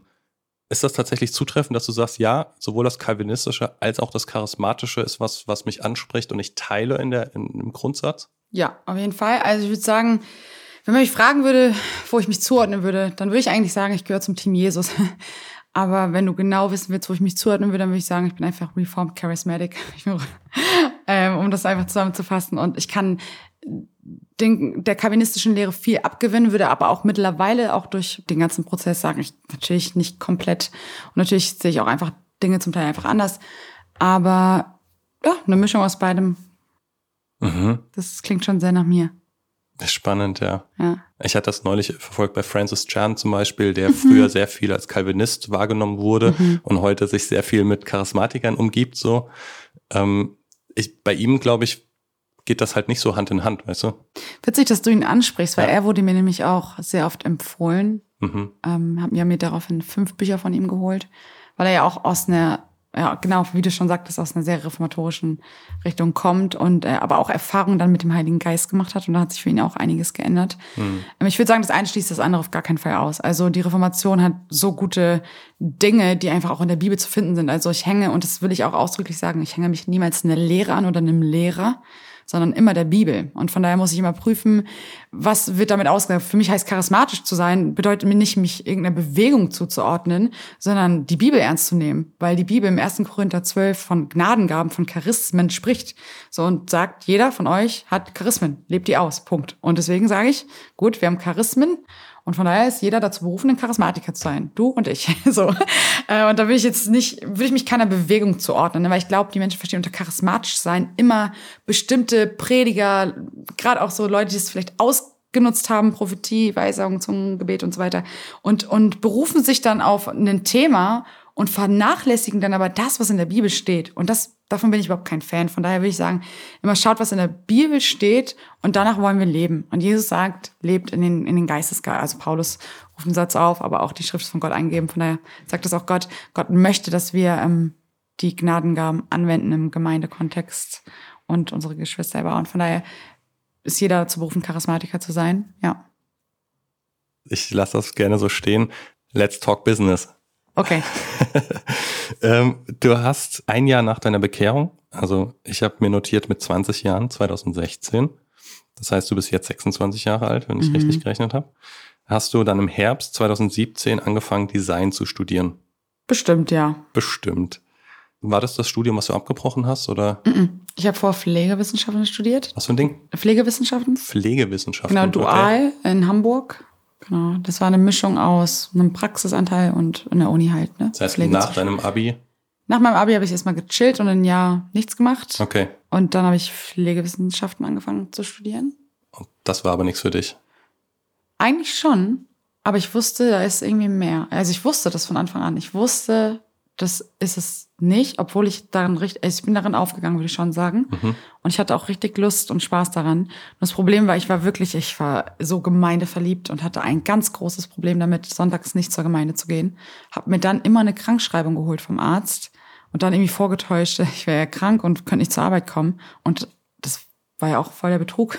Und es ging auch nicht mehr so weiter. Und ich dachte, Jesus, ich kann nicht, ich kann nicht mein Leben aufgeben, mein Gemeindeleben, nur damit ich arbeite. Also meine Gemeinde ist mir wichtiger als meine Arbeit. Und das war so schwierig. Ich habe Gott gesagt, Gott, ich, ich weiß nicht, ist das, ist das noch der Weg? Ich liebe diesen Job, aber ich kann mir nicht vorstellen, sonntags von der Gemeinde wegzubleiben. Und ich habe gebetet, gebetet, gebetet. Und dann ähm, hatte ich auch meine Besprechung, meine Endbesprechung für das zweite Semester, glaube ich, war das. Und da haben sie mir gesagt, also du hast echt richtig, also ich war auch echt gut in der, in der Uni, also ich hatte richtig, ich hatte sehr gute Noten. Aber irgendwie sagte mir der, ich weiß gar nicht, wer das war, der Dozent oder so, irgendwie haben wir das Gefühl, du passt hier nicht rein. Und Hm. da dachte ich so, puh, krass. Also mit den Patienten habe ich super Kontakt, ich mache meine Arbeit gut, ich habe gute Noten. Passe ich denn hier nicht rein? Ja, können wir Ihnen auch nicht sagen, aber irgendwie. Und dann saß ich da und dachte so, boah, danke Jesus, dann hat Gott ja echt einen anderen Plan für mich. Habe ich dann auch vor den Leuten gesagt. Ich dachte, das ist Gott, der hat, der hat einfach einen anderen Plan für mich. Ja, und dann war ich da und dachte so, ja, jetzt bin ich erstmal frei, aber hatte auch endlich Zeit, die Bibel zu lesen. Das war gut. Ja. Und wie kam es dann dazu, dass du äh, gesagt hast, okay, also Pflege und Design ist ja sch- schon ein gewisser Sprung, ne? Dass du sagst, okay, jetzt mache ich Design. Mhm. Ich habe gar nicht mich entschieden dafür, Design zu machen. Das war ja nochmal ein anderer Prozess.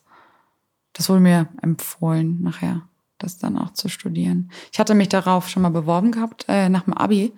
Direkt, wurde aber abgelehnt für das äh, Kommunikationsdesign-Studium. Ja, und dachte dann, ja, gut, dann ist es halt eben nichts für mich. Ne? Hab dann Pflege angefangen. Äh, das ist dann, genau, hat dann geendet. Da habe ich gesagt, okay, Jesus, jetzt habe ich Zeit, die Bibel zu lesen, weil die hatte ich vorher nicht so gut. Schichtdienst war ein bisschen schwierig. Mich hingesetzt ähm, und die Bibel richtig durchstudiert und auch dann irgendwie mir, genau, geguckt, okay, wie kann ich jetzt Dinge schaffen, weil ich wusste nicht, wie, wie, wie fange ich jetzt richtig an mit dem Bibelstudium und ich muss mich irgendwie motivieren und habe mir dann ein Bibelregister gebastelt, habe mir dann ja einen stille Zeitblock äh, nachher gebastelt und so weiter und dann habe ich damit gearbeitet und das ging dann ziemlich gut. Ja, also so kam dann, äh, um das ganz kurz runterzubrechen, so kam nachher der Shop dann auch zustande. Liebe zur Bibel. Genau, liebe genau. Zwiebel. Das wäre jetzt genau auch diese Überleitung. Das habe ich mir nämlich schon gedacht. Das, ja, sehr gut, sehr gut, sehr gut. Und dann hast du, hast du ein Gewerbe angemeldet mit Liebe zur Bibel und hast im, also Mai 2018 war das, der Vollständigkeit halber, ja, äh, deinen Mhm. Online-Shop eröffnet. Ist Liebe zur Bibel heute, ist das dein Unternehmen, deine Marke oder als was betrachtest du das? Ich kann das bis heute nicht richtig definieren, weil ich mich immer frage, was ist denn das jetzt eigentlich? Es ist so viel. Mittlerweile kennen die Leute ja auch mich hinter dem Account. Oft treffe ich aber auch Mhm. Leute, die, zum Beispiel, das hatte ich letztens bei einer Predigt, hatte ich gepredigt und dann kam eine Person danach auf mich zu und meinte, boah, ich kannte dich gar nicht, aber deine Stimme habe ich erkannt. Ich höre nämlich immer deine Podcasts. Also, es kannte mich als Person gar nicht. Sie wusste gar nicht, wer ich bin, aber hat meine Stimme einfach erkannt. Oder manche Leute kennen nur die Produkte, aber mich gar nicht. Manche Leute kennen nur mich, aber die Produkte gar nicht. also das ist so unterschiedlich. Ich begegne jedem irgendwie auf eine andere Art und Weise. Mhm. Ja. Deine Nachbarin arbeitet mittlerweile auch für Liebe zur Nee, Bibel? schon lange nicht mehr. Schon lange nicht das mehr. war mal eine kurze Zeit. Arbeitete. Richtig. Das war noch, wo ich das von zu Hause gemacht hatte, das Okay. Lager sozusagen. Und Ja. wie viele Mitarbeiter hast du jetzt momentan? Keine Ahnung.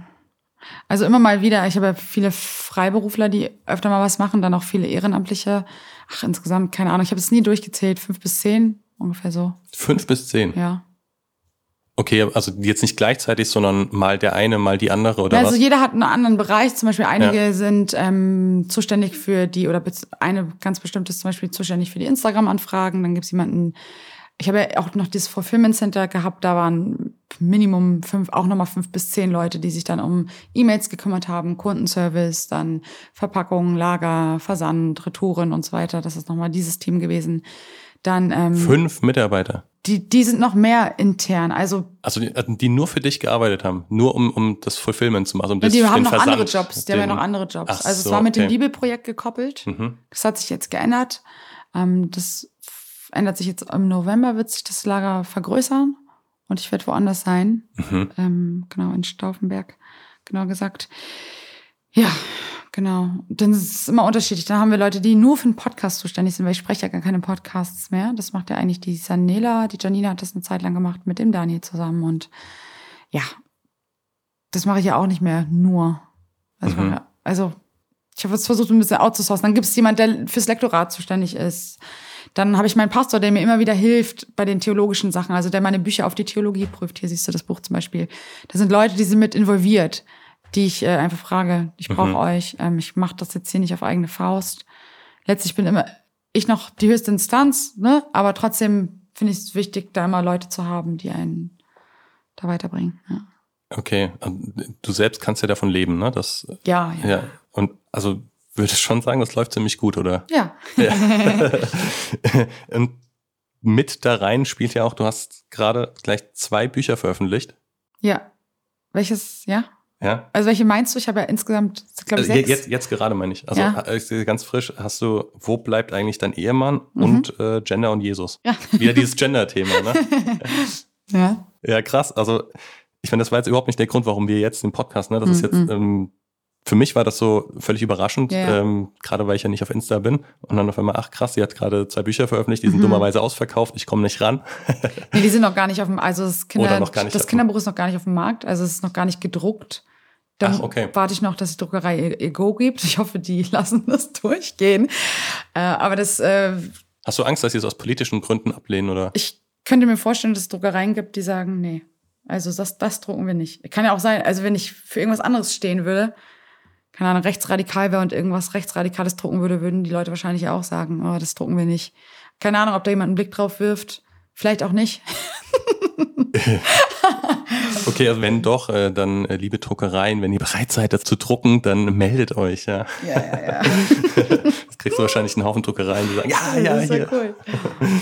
Ja. Ähm, sag mal, sag mal was, wie kommt es dazu, dass du jetzt den Drang hast, neben den anderen vier dann Büchern, wenn du sagst äh, sechs, Also ehrlich gesagt, ich weiß gar nicht, wie viele Bücher. Ich habe ein paar Kommentare geschrieben. Ob du das jetzt als Bücher zählst, ich weiß nicht.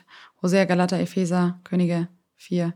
Äh, wie studiere ich die Bibel? Dann das Gebetsbuch, Genderbuch. Ach, eigentlich, wir kommen auf acht, acht Bücher. Aber das, also ich zähle jetzt nicht ständig durch, wie viele Bücher ich Okay, geschrieben la- lass habe. uns, lass uns über, Ja, über die jetzt ja, die ja, neuen. ja. Die neuen, also genau, dann- Was hat es damit auf sich? Was hat es damit auf sich? Kinderbuch und das Singlebuch. Ki- Kinderbuch als jemand, der keine Kinder hat. Kinderbuch als jemand, der keine Kinder hat. Wir leben ja in einer Welt, wo diese Debatte einfach gerade die ganze Zeit, also wo sie immer aktueller wird. Ne? Ähm, ich habe ein Problem damit, wenn, wenn es auf die Kinder abgezählt wird, bin ich dir ehrlich. Also ich war letztens auch am, auf dem Christopher Street Day unterwegs, um zu missionieren. Mit einer Freundin wollten wir Leuten von Jesus erzählen. Hat das funktioniert? Ähm, ja, hat auf jeden Fall funktioniert. Okay. War richtig gut. War wirklich richtig gut. Also der Heilige Geist ist so gut. Naja, anderes Story. Anderes Thema, ja. Ähm, und ich bin ins Gespräch gekommen mit, mit Leuten und ich habe sehr viel zugehört und versucht, den Gegenüber zu verstehen. Und dann ging es um das Thema Kinder und dann sagte mir mein Gegenüber, ich finde es auch richtig gut, dass damit jetzt schon in den Kindergärten angefangen wird, dass wir da anfangen, auch einfach Kinder schon aufzuklären. Da habe ich gesagt, okay, bei aller Liebe halt stopp. Also hier geht's jetzt für mich zu weit. Wenn ihr erwachsen seid, so hey, macht, was ihr wollt, ne? Euer Leben, so Gott sagt das, aber es ist euer Leben. Aber lasst die Kinder in Ruhe. So die Kinder so im jungen Alter zu infiltrieren, da denke ich mir, hackt's noch? Also, also läuft noch alles richtig? Wie kann man denn Kinder im, im jungen Alter mit diesem Thema, mit diesem politisierten Thema wirklich, äh, wie kann man Kinder damit dogmatisieren? Und das ist eine Sache, da ich habe keine Kinder und ich habe jetzt auch keinen gewissen Bezug zu Kindern, aber ich denke mir schon, das, das ist ja auf höchstem Niveau. Ich weiß gar nicht, ob ich das so sagen darf. Musst du, glaube ich, kannst du nachher piepen. Das ist schon Das ist Piep hart. auf höchstem Niveau. Das ist Piep auf höchstem Niveau, danke. nee, also da habe ich kein Verständnis für. Und ich habe dann auch ähm, bei Instagram gesehen, dass in Amerika ein Buch online ging. Das heißt auch Jesus und My Gender. Jesus and My Gender. Und dann dachte ich, es war wie jetzt würde der Heilige sagen, das brauchen wir auch in Deutschland. Also das, das brauchen wir in Deutschland. Gerade jetzt in dieser Debatte müssen Kinder im Kindergarten oder in, in der Kindheit aufgeklärt werden. Also so wie du bist, ist es richtig, weil jedes Kind wird nachher vor diese Entscheidung gestellt oder wird in diese Welt gesetzt, wo dir die Welt sagt, du bist nicht so richtig, wie du bist. Beziehungsweise, wenn du dich so fühlst, als wärst du nicht richtig, dann folge deinem Gefühl und ändere das. Also du musst nicht ein Mann sein, du musst auch kein, du musst auch kein Mädchen sein. Also wenn du Ey, und auch noch, ich kann jetzt so ausholen, die Pubertätsblogger, die dann kamen von der Bundesregierung, wo wirklich Kinder animiert werden, wenn du gerade dich nicht gut fühlst, dann mach doch kurz eine Pause mit deinem Geschlecht. Dann nimm doch einfach hier diese Tabletten. Ja, und dann guckst du, wie du dich einfach in ein paar Monaten fühlst und ob du doch lieber ein Mann sein möchtest oder ein Mädchen. Ja, und dann kannst du das auch so entscheiden. Und dann irgendwann lässt du dir auch dein Geschlecht umoperieren, wenn du Lust hast. Musst du natürlich nicht, denn es ist immer eine Sache, wie du dich fühlst, also und so weiter, ne? Und da dachte ich, okay, stopp, jetzt reicht's mal. Also jetzt ist auch irgendwo mal gut, jetzt muss man die Kirche im Dorf lassen, um es einfach mal so zu sagen. Und ähm, nee, da dachte ich, ich hau jetzt ein Buch raus. Und das muss in die Köpfe der Kinder, du bist gut, so wie du bist, als Mädchen und als Junge. Und Gott hat dich so geschaffen, du bist genauso erdacht und es ist auch nicht zu ändern. Und ähm, ja, genau, so kam das Kinderbuch zustande. So, so ein bisschen. Ich finde, ich finde das so krass. Ich überlege jetzt gerade, lass uns mal gedanklich ähm, fünf Jahre vorspulen. So, und es ist jetzt äh, beschlossen in Deutschland, dass es ähm, also gesetzlich verboten Genderdiskriminierung oder sowas, ja. Das, was du jetzt gerade gesagt hast, diese stark ablehnende Haltung. Ich kann mir vorstellen, dass du da ja eine Menge Kritik für bekommen wirst. Eine Menge, Menge Gegenwind. Macht dir das überhaupt nichts aus? Nö. Jesus am Kreuz für mich gestorben. Die verfolgten Christen sitzen jetzt gerade in dem Moment in Gefängnissen und werden gesteinigt, gepeitscht, getötet, äh, verbrannt. Dann soll ich rumheulen, weil Leute mich anmachen, weil ich ein Genderbuch schreibe. Also das kommt nicht in Frage. Also da möchte ich auch, ja, nö. Natürlich ist es, wobei, nee, auch nicht. also ehrlich, ja. Also es werden sich doch natürlich immer Leute aufregen über das, was du machst. So, wenn es nicht dem, dem Mainstream entspricht, dann wird es doch immer Gegenwind geben. Und ich bin es auch leid, auf Menschen zu hören. So, Jesus sagt, verflucht ist der, der auf Menschen vertraut, gesegnet ist der Mann, der auf meine Wege vertraut. Und dem möchte ich glauben und dem schenke ich Glauben. Und ich weiß, Gott segne meinen Weg, wenn ich in seinen Wegen wandel. Von daher, nee, also es ist mir egal, was andere sagen. Mhm. Wo bleibt eigentlich dein Ehemann? Das ist nicht die Frage, die ich dir jetzt stelle, sondern, ja. sondern das ist der Titel deines anderen Buchs, das genau. du gerade veröffentlicht Das hast du aber schon in der ersten Charge rausgeschickt, ne? Das ist schon, ja, das war innerhalb von einer halben Stunde ausverkauft. Also, äh, nee, eine Stunde, eine Stunde, sorry. Ja, wie, das, wie viele Exemplare? Das ist ein Geheimnis. Echt jetzt? Ja. Oh, okay, okay, okay. Also so businessmäßig ist dann doch nicht, also das ist ein Geheimnis. Das ist dann ein das Geheimnis. Ist ein Geheimnis. Okay, okay. nee, also ich weiß zum Beispiel bei Nata, der hat ja irgendwie gesagt, so, hey, die ersten, was waren es, zwei Wochen oder zwei Monate waren irgendwie 35.000 Exemplare. Ja. Das war echt viel. Aber das ist so, du gibst gar keine Größenordnung, so mal Anhaltspunkt. Also weißt reden wir hier über eine vierstellige Auflage oder eine fünfstellige Auflagenhöhe, die. Ich denke, das wird auf jeden Fall in den fünfstelligen Bereich gehen, weil erst äh, die erste Auflage schon so gut ging. Aber die Erstauflage war dann also vierstellig. Ich, ich bin mir, äh, das ist. Ein Geheimnis. Tja, ich bin mir, also, ich habe ja jetzt auch gerade, ich glaube, das Kinderbuch wird sogar fast besser laufen als das Ehemannbuch. Ähm, es ist verrückt, wie viele Leute da wirklich geschrieben haben. Ich habe mal eine Umfrage gemacht, wie viele Leute denn das Buch kaufen würden. Ähm, und ja, das ist im, im vierstelligen Bereich auf jeden Fall. Äh, aber ich gehe davon aus, dass es auf jeden Fall auch in den, also es wird nach einer Zeit ja sowieso in den fünfstelligen Bereich. Ich verkaufe ja schon im fünfstelligen Bereich, von daher warum sollte das Buch, also gerade da, diese Bücher werden dann natürlich auf jeden Fall da landen, aber ich profiliere mich jetzt nicht über Zahlen. Ja. ja. Äh, also für mich ist nicht wichtig zu sagen, ich habe so und so viele Bücher geschrieben, ich habe so viele Leute in meiner Gemeinde sitzen, wenn ich Pastor wäre, ich habe so viele äh, verkaufte Exemplare. Ja, für mich ist natürlich wichtig zu gucken nachher marketingtechnisch und so, was habe ich verkauft und so, und so weiter. Und es ist einfach nur, ich kann es in einem Wort beschreiben, ich bin einfach gesegnet und es ist verrückt, was Jesus mir da in die Hand gibt. Aber ich profiliere mich niemals über Zahlen. Wirst du es auch bei Amazon verkaufen? Nein. Nee, also hatte ich jetzt nicht vor. Mir wurde schon empfohlen, auch so von verschiedenen Coaches, die mich kontaktiert haben und gesagt haben, du musst auf Amazon, weil da erreichst du nochmal eine ganz andere Gruppe und das hat die Möglichkeit, das auch ganz anders zu produzieren zu lassen. Aber ich, mir ist es wichtig, es hochwertig produzieren zu lassen.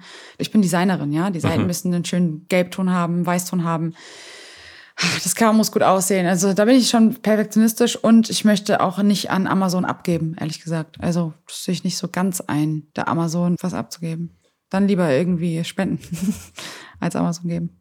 So, bei den Büchern, die du jetzt veröffentlichst, mutiert Liebe zur Bibel damit von einem Shop zu einem Verlag oder Medienhaus? Also bist du am Ende oder, oder ist Liebe zur Bibel am Ende sowas wie das neue SCM, IDEA, ERF? Ich hoffe nicht eigentlich. Das ist nicht mein Ziel, einen neuen Verlag zu öffnen. Also ich bin kein Verlag, ne? Und da möchte ich auch nicht, da möchte ich auch nicht hin. Aber du verlegst Bücher. Theoretisch ja. ja praktisch auch. Äh, praktisch auch. Also weißt du, Definition ja, Verlag ja, ist so, er verlegt Bücher. Du, ich hätte es auch alles über Verlage machen können. Genau, Mir, aber du hast es selber, deswegen sage ich genau, ja. Genau, genau. Das hat Gründe. Ich glaube, jeder christliche Verlag hat mich bisher angefragt, den es gibt, ob ich ein Buch da veröffentlichen möchte. Also die, die ich so kenne, die gängigen. Aber ich habe mich ganz bewusst dagegen entschieden, einfach um einfach in meinem Timing das Buch zu schreiben, so darzustellen, so wie ich das darstellen möchte und da auch nichts irgendwie zu ändern, genau. Man kann es über Amazon verlegen lassen, möchte ich nicht, aufgrund von, äh, genau, habe ich dir gerade ja, ja, schon erzählt. Ja. Ja, also ich meine. Ich möchte kein Verlag werden, so also Amazon ist ja schon trotzdem eher noch Vertrieb und nicht Verlag. Also da, wo die Verlage ihre Bücher anbieten. Also ich weiß, Nata macht ja komplett über Amazon. Genau, also die verlegen das auch. Genau, ja. das gibt es auch.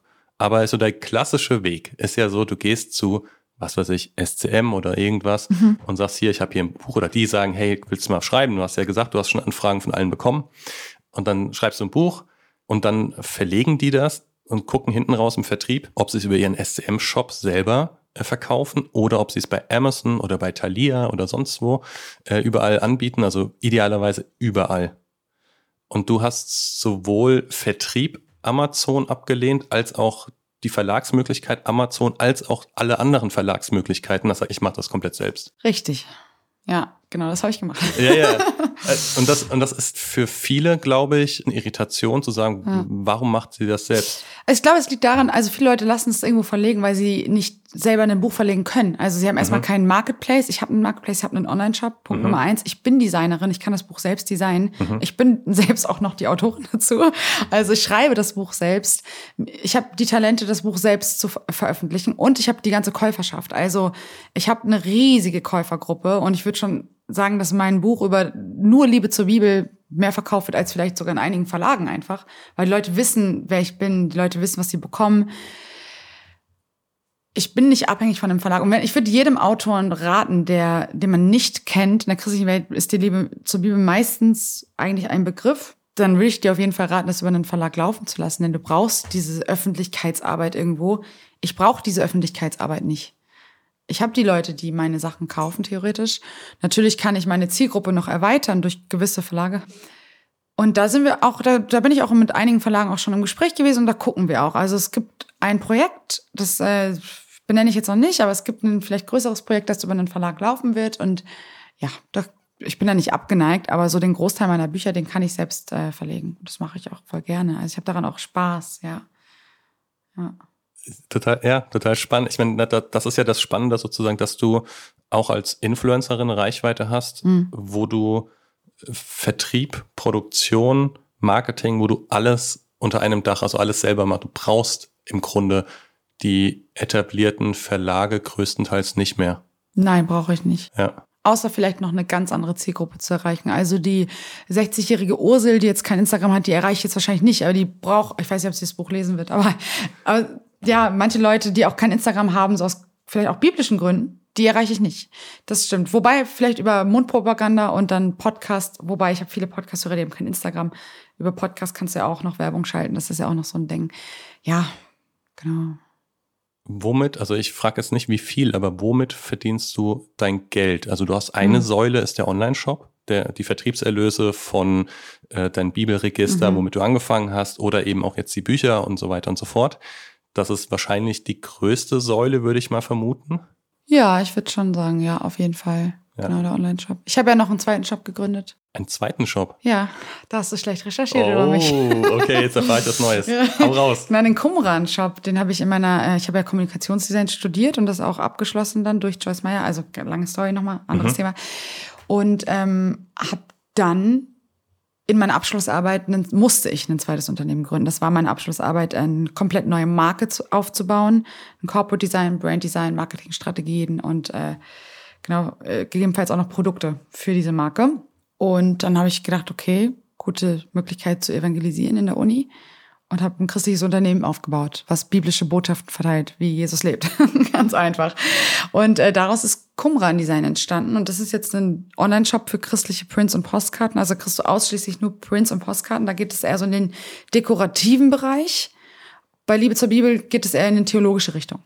Und da versuche ich dann zu splitten, okay, hier bei Qumran kann ich meine designerischen Fähigkeiten einfach freien Lauf lassen und da probiere ich mich einfach aus, da mache ich einfach Und bei Liebe zur Bibel will ich wirklich einfach immer, weil das war der, das war die Motivation dahinter, die Bibel, die Bibel im Zentrum und nichts anderes. Mhm. Und ich hatte manchmal Angst, äh, nicht, dass ich bei Liebe zur Bibel zu sehr meinen Fokus auf Design lege oder auf das Schöne, weil es ist auch schön und gut, aber es geht hier um die Bibel.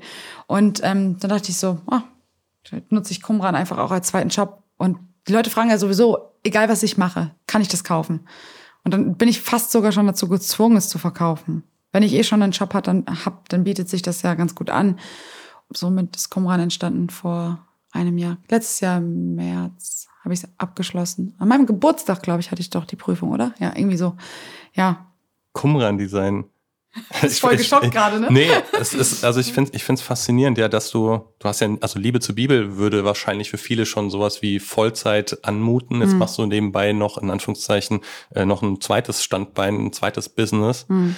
Äh, Qumran Design, ist das, ist das dann auch unternehmerisch wirklich getrennt? Also ist das. Nee, ich lass das alles, ich mache das alles unter Liebe zur Bibel. Also, ah, okay. Ja, genau. Bewirbst, bewirbst du das auch öffentlich, Qumran Design? Bitte? Bewirbst du das auch öffentlich? Also hast du zum Beispiel schon irgendwie Insta-Posts drüber gemacht? Auf jeden Fall. Also wir sind ein großer Instagram. Äh, nee, ich meine ich mein aber bei Liebe zur Bibel. Ach so, nee, weniger. Also ich bin jetzt, also ich möchte weniger Werbung schalten auf meinem eigenen Account für jetzt noch ein Unternehmen, was ich gegründet habe, weil es soll schließlich um die Bibel auch gehen und ich versuche da einen guten, ein gutes Gleichgewicht zu finden. Ähm, natürlich habe ich die Produkte aus dem Qumran-Shop bei mir in der Wohnung natürlich hängen und dann mhm. fragen die Leute und dann sage ich übrigens, ich krieg die Sachen hier. Ja. Also eher so Mund-zu-Mund-Propaganda. Mund-zu-Mund-Propaganda, genau. Ja. Ich, ja, okay. Also ne, das ist auch wieder das Spannende. Man merkt schon, du hast halt schon auch eine unternehmerische Seite.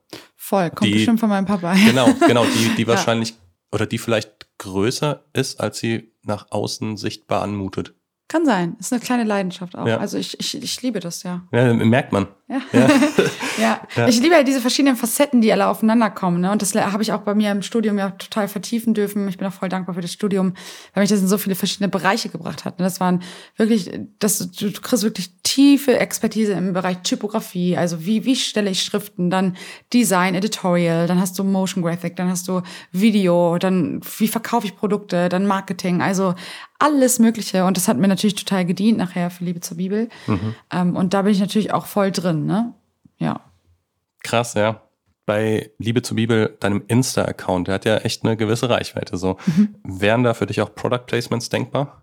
Mache ich ja schon zum Teil. Ach, für wen? Ja, für weltliche Marken auch durchaus manchmal. Echt, kommt vor? Ja. Oceans Apart zum Beispiel hatte ich mal äh, oder habe ich öfter Kooperation gehabt. Leider ist es so, dass meine Community das nicht so gut also den stößt das nicht so gut auf. Mhm. Weil sie sagen, hey, du hast doch, du machst doch für die Bibel, wie, also warum machst du jetzt hier Werbung für ein weltliches Unternehmen und so weiter. Aber da appelliere ich auch immer wieder an die Zuschauer, das, was wir machen, also wir verdienen ja nicht damit Geld, dass wir was, wie soll ich das erklären? Ähm, ich investiere ja Zeit in Instagram, ne? Und diese Zeit ist meine Arbeitszeit auch schließlich, ne? Und ähm, wir verdienen auch damit Geld, dass wir Produkte bewerben. So. Wir mhm. müssen ja auch irgendwie Geld verdienen, ne? Und die Leute sagen, wie kann man dafür Werbung machen? So, die Leute können sich, glaube ich, gar nicht vorstellen, wie viel ähm, Geld man bekommt, wenn man eine Story macht für ein Produkt. So, das. Wie viel bekommt man denn, wenn man eine Story macht für ein Produkt? Ja, also mal ein Beispiel. Wie waren damals die Zahlen? Für eine Story habe ich 750 Euro bekommen. Mhm ich glaube, das sagt keiner so frei in einem Podcast. äh, ja, wer jetzt, weißt du, wer ja. bis jetzt durchgehalten hat, ja. der hat sie auch verdient, äh, oder? Ich sag's dir. Die guten Infos zu bekommen, ne? Ja, ganz genau. Genau, ähm, ein Beispiel einfach. Ja. Und für also für eine Story, die die dann am nächsten Tag wieder verschwindet. Richtig. Wow. Plus Reminder. Das heißt, du musst die Kundschaft nochmal erinnern, übrigens, Leute, der Code ist bis da und da gültig. Mhm. Dann ist natürlich zu gucken, so, benutze ich das Produkt wirklich oder mache ich das jetzt gerade einfach nur, um Geld zu verdienen? Weil ich bin jemand, das würde ich nicht machen. Ich habe schon sehr, ich kriege ja sehr viele Kooperationsanfragen, total auch, also wöchentlich. Von weltlicher Von Seite. Filmen. Also das finde ich bemerkenswert. A, nicht nur, weil du christlich unterwegs ja, bist. Sondern ja, auch kontrovers. Sondern auch B, kontrovers innerhalb ja, des Christlichen. Das frage ich mich auch manchmal. Also habt, kriegt ihr da nicht Stress, denke ich hier? Äh, nee, aber ich kriege öfter mal ähm, Anfragen. Ich habe zum Beispiel für eine Wärmflaschenanfrage gekriegt oder für Naturkosmetik. Da habe ich dann abgelehnt, weil ich möchte nicht, dass sich das Thema um Beauty dreht, auch wenn ich es gerne möchte. Also ich finde es manchmal voll cool. Ich gucke mir das auch bei anderen gerne mal an. Was benutzen die eigentlich für ihr Gesicht? Aber da musste ich ganz klar sagen, nein, Jesus, dieser Account gehört dir und da muss ich aufpassen, dass ich nicht in eine falsche Richtung abdrifte. Aber die Leute wollen natürlich auch mal was Privates sehen. Und wenn sie dann sehen, ah, woher hat sie die Jacke? Und wenn ich dann sage, ach, übrigens, die kommt von Oceans Apart und dafür kriegt er noch 700 Euro, die ich dann gut investieren kann in Gottes Reich, hey, so what, ne? Dann lass mich das doch machen. Ich mache es relativ, also ich mache es jetzt eigentlich nicht mehr. Seit einem Jahr habe ich, genau mache ich es glaube ich nicht mehr. Aber ich bin wieder dabei zu überlegen, ob ich wieder mal die ein oder andere Anfrage annehme. Warum nicht? Wenn ich, die, wenn ich das Produkt auch echt benutze im Alltag, dann was spricht denn dagegen? so. Ist dein Engagement für Open Doors, ist das auch klassisches Influencer-Marketing? Nein, würde ich nicht sagen. Open Doors, ähm, also es ist kein klassisches Influencer-Marketing. Mein Herz schlägt für verfolgte Kirche. Open Doors ist wie mein zweites Zuhause. Ich war jetzt auch gerade hier, also wo ich hergefahren bin, mhm. habe ich die auch besucht. Das ist wie Familie. Es ist ein Herzschlag, den ich habe für verfolgte Kirche. Es ist ein, ja, es ist einfach wirklich was, was Jesus in mein Herz gelegt hat, wo er gesagt hat, du hast Reichweite, verwende sie für die verfolgte Kirche und das mache ich von Anfang an bis zum Ende. Und ja, also wir sind auch tief Freund, will ich jetzt schon sagen, ich habe das Team so unglaublich gern, es ist verrückt. Und äh, vermisst die auch jetzt, also vermisst die eigentlich richtig oft, wenn ich in Hamburg bin, denke mir so, ah, ich liebe die Zusammenarbeit mit euch, das ist einfach echt aber wieder ein Segen und so schön, was die machen. Ja, also es ist nicht das typische Influencer-Marketing, so sag mal, was ich posten soll und äh, dafür kriege ich dann irgendwas. Nee, auf gar keinen Fall, sondern das ist wirklich Herz. Herz, was dahinter steht. Ja. Äh, lass uns mal einen kleinen Sprung machen. Wer sind deine größten Vorbilder? Ähm, Stephanus. Kennst du den? Der gesteinigt wurde. Genau. Ja, der. Apostelgeschichte 7. Ich liebe Stephanus. Stephanus ist eins meiner größten Vorbilder. Er war durch und durch vom Heiligen Geist getränkt. Wirklich ein Mann, der Zeichen und Wunder tat und für die Wahrheit starb. Also dieser Mann, der begeistert mich immer wieder. Ich glaube, Stephanus ist also mein größtes Vorbild. Ja. Wäre das so für dich der größte Traum, eines Tages als Märtyrer Nein, das wäre auf jeden Fall nicht mein Traum. Nein, kann also es klang, klang, so ein bisschen heroisierend nee. zu sagen, die, nee. die, nee, okay. Welcher Mensch Also du meinst, du meinst im Vorfeld einfach diese Entschlossenheit, diese Standhaftigkeit, diese ja, Gradlinigkeit. Also, wie, wie kann man, wie kann man das, also wie geht es? Wie kann mhm. ein Mann so voll Heiligen Geistes predigen, Jesus sehen und sich, oh, dieser Moment, wo Jesus zur Rechten Gottes steht, jedes Mal, wenn ich die Geschichte lese, läuft es mir so, oh, ich, ich kriege Tränen in den Augen, Gänsehaut, das ist verrückt. Ich liebe die Geschichte von Stephanus sehr. Mhm. So ein großes Vorbild. Natürlich eifern wir alle Jesus nach, aber ich habe so meine. Ich habe ja. schon hier nicht Jesus, also ist schon ja, klar. Ja, ähm, und von lebenden Personen, hast du da auch Vorbilder? Ja. Ich müsste, hätte ich mir mal vorher Gedanken drüber machen sollen, weil ich habe Vorbilder. Ich fallen, fallen sie vielleicht gerade nur einfach nicht ein. Ich finde, ähm, Joyce Meyer ist echt eine tolle Frau, ne? Ich weiß nicht, ob ich sie jetzt Vorbild bezeichnen würde, weil ich eifer ihr nicht nach, sondern ich bewundere das, was ihr, also was sie erlebt hat und was sie daraus gemacht hat. Ne? Die hat ja die schlimmste Kindheit gehabt, die ein Mensch sich vor. Ich kenne niemanden mit einer schlimmeren Kindheit. Ich kenne niemanden mit einem schlimmeren Trauma als diese Frau, die 200 Mal von ihrem Vater selber vergewaltigt wurde und ihre ganzen Freunde gleich mit.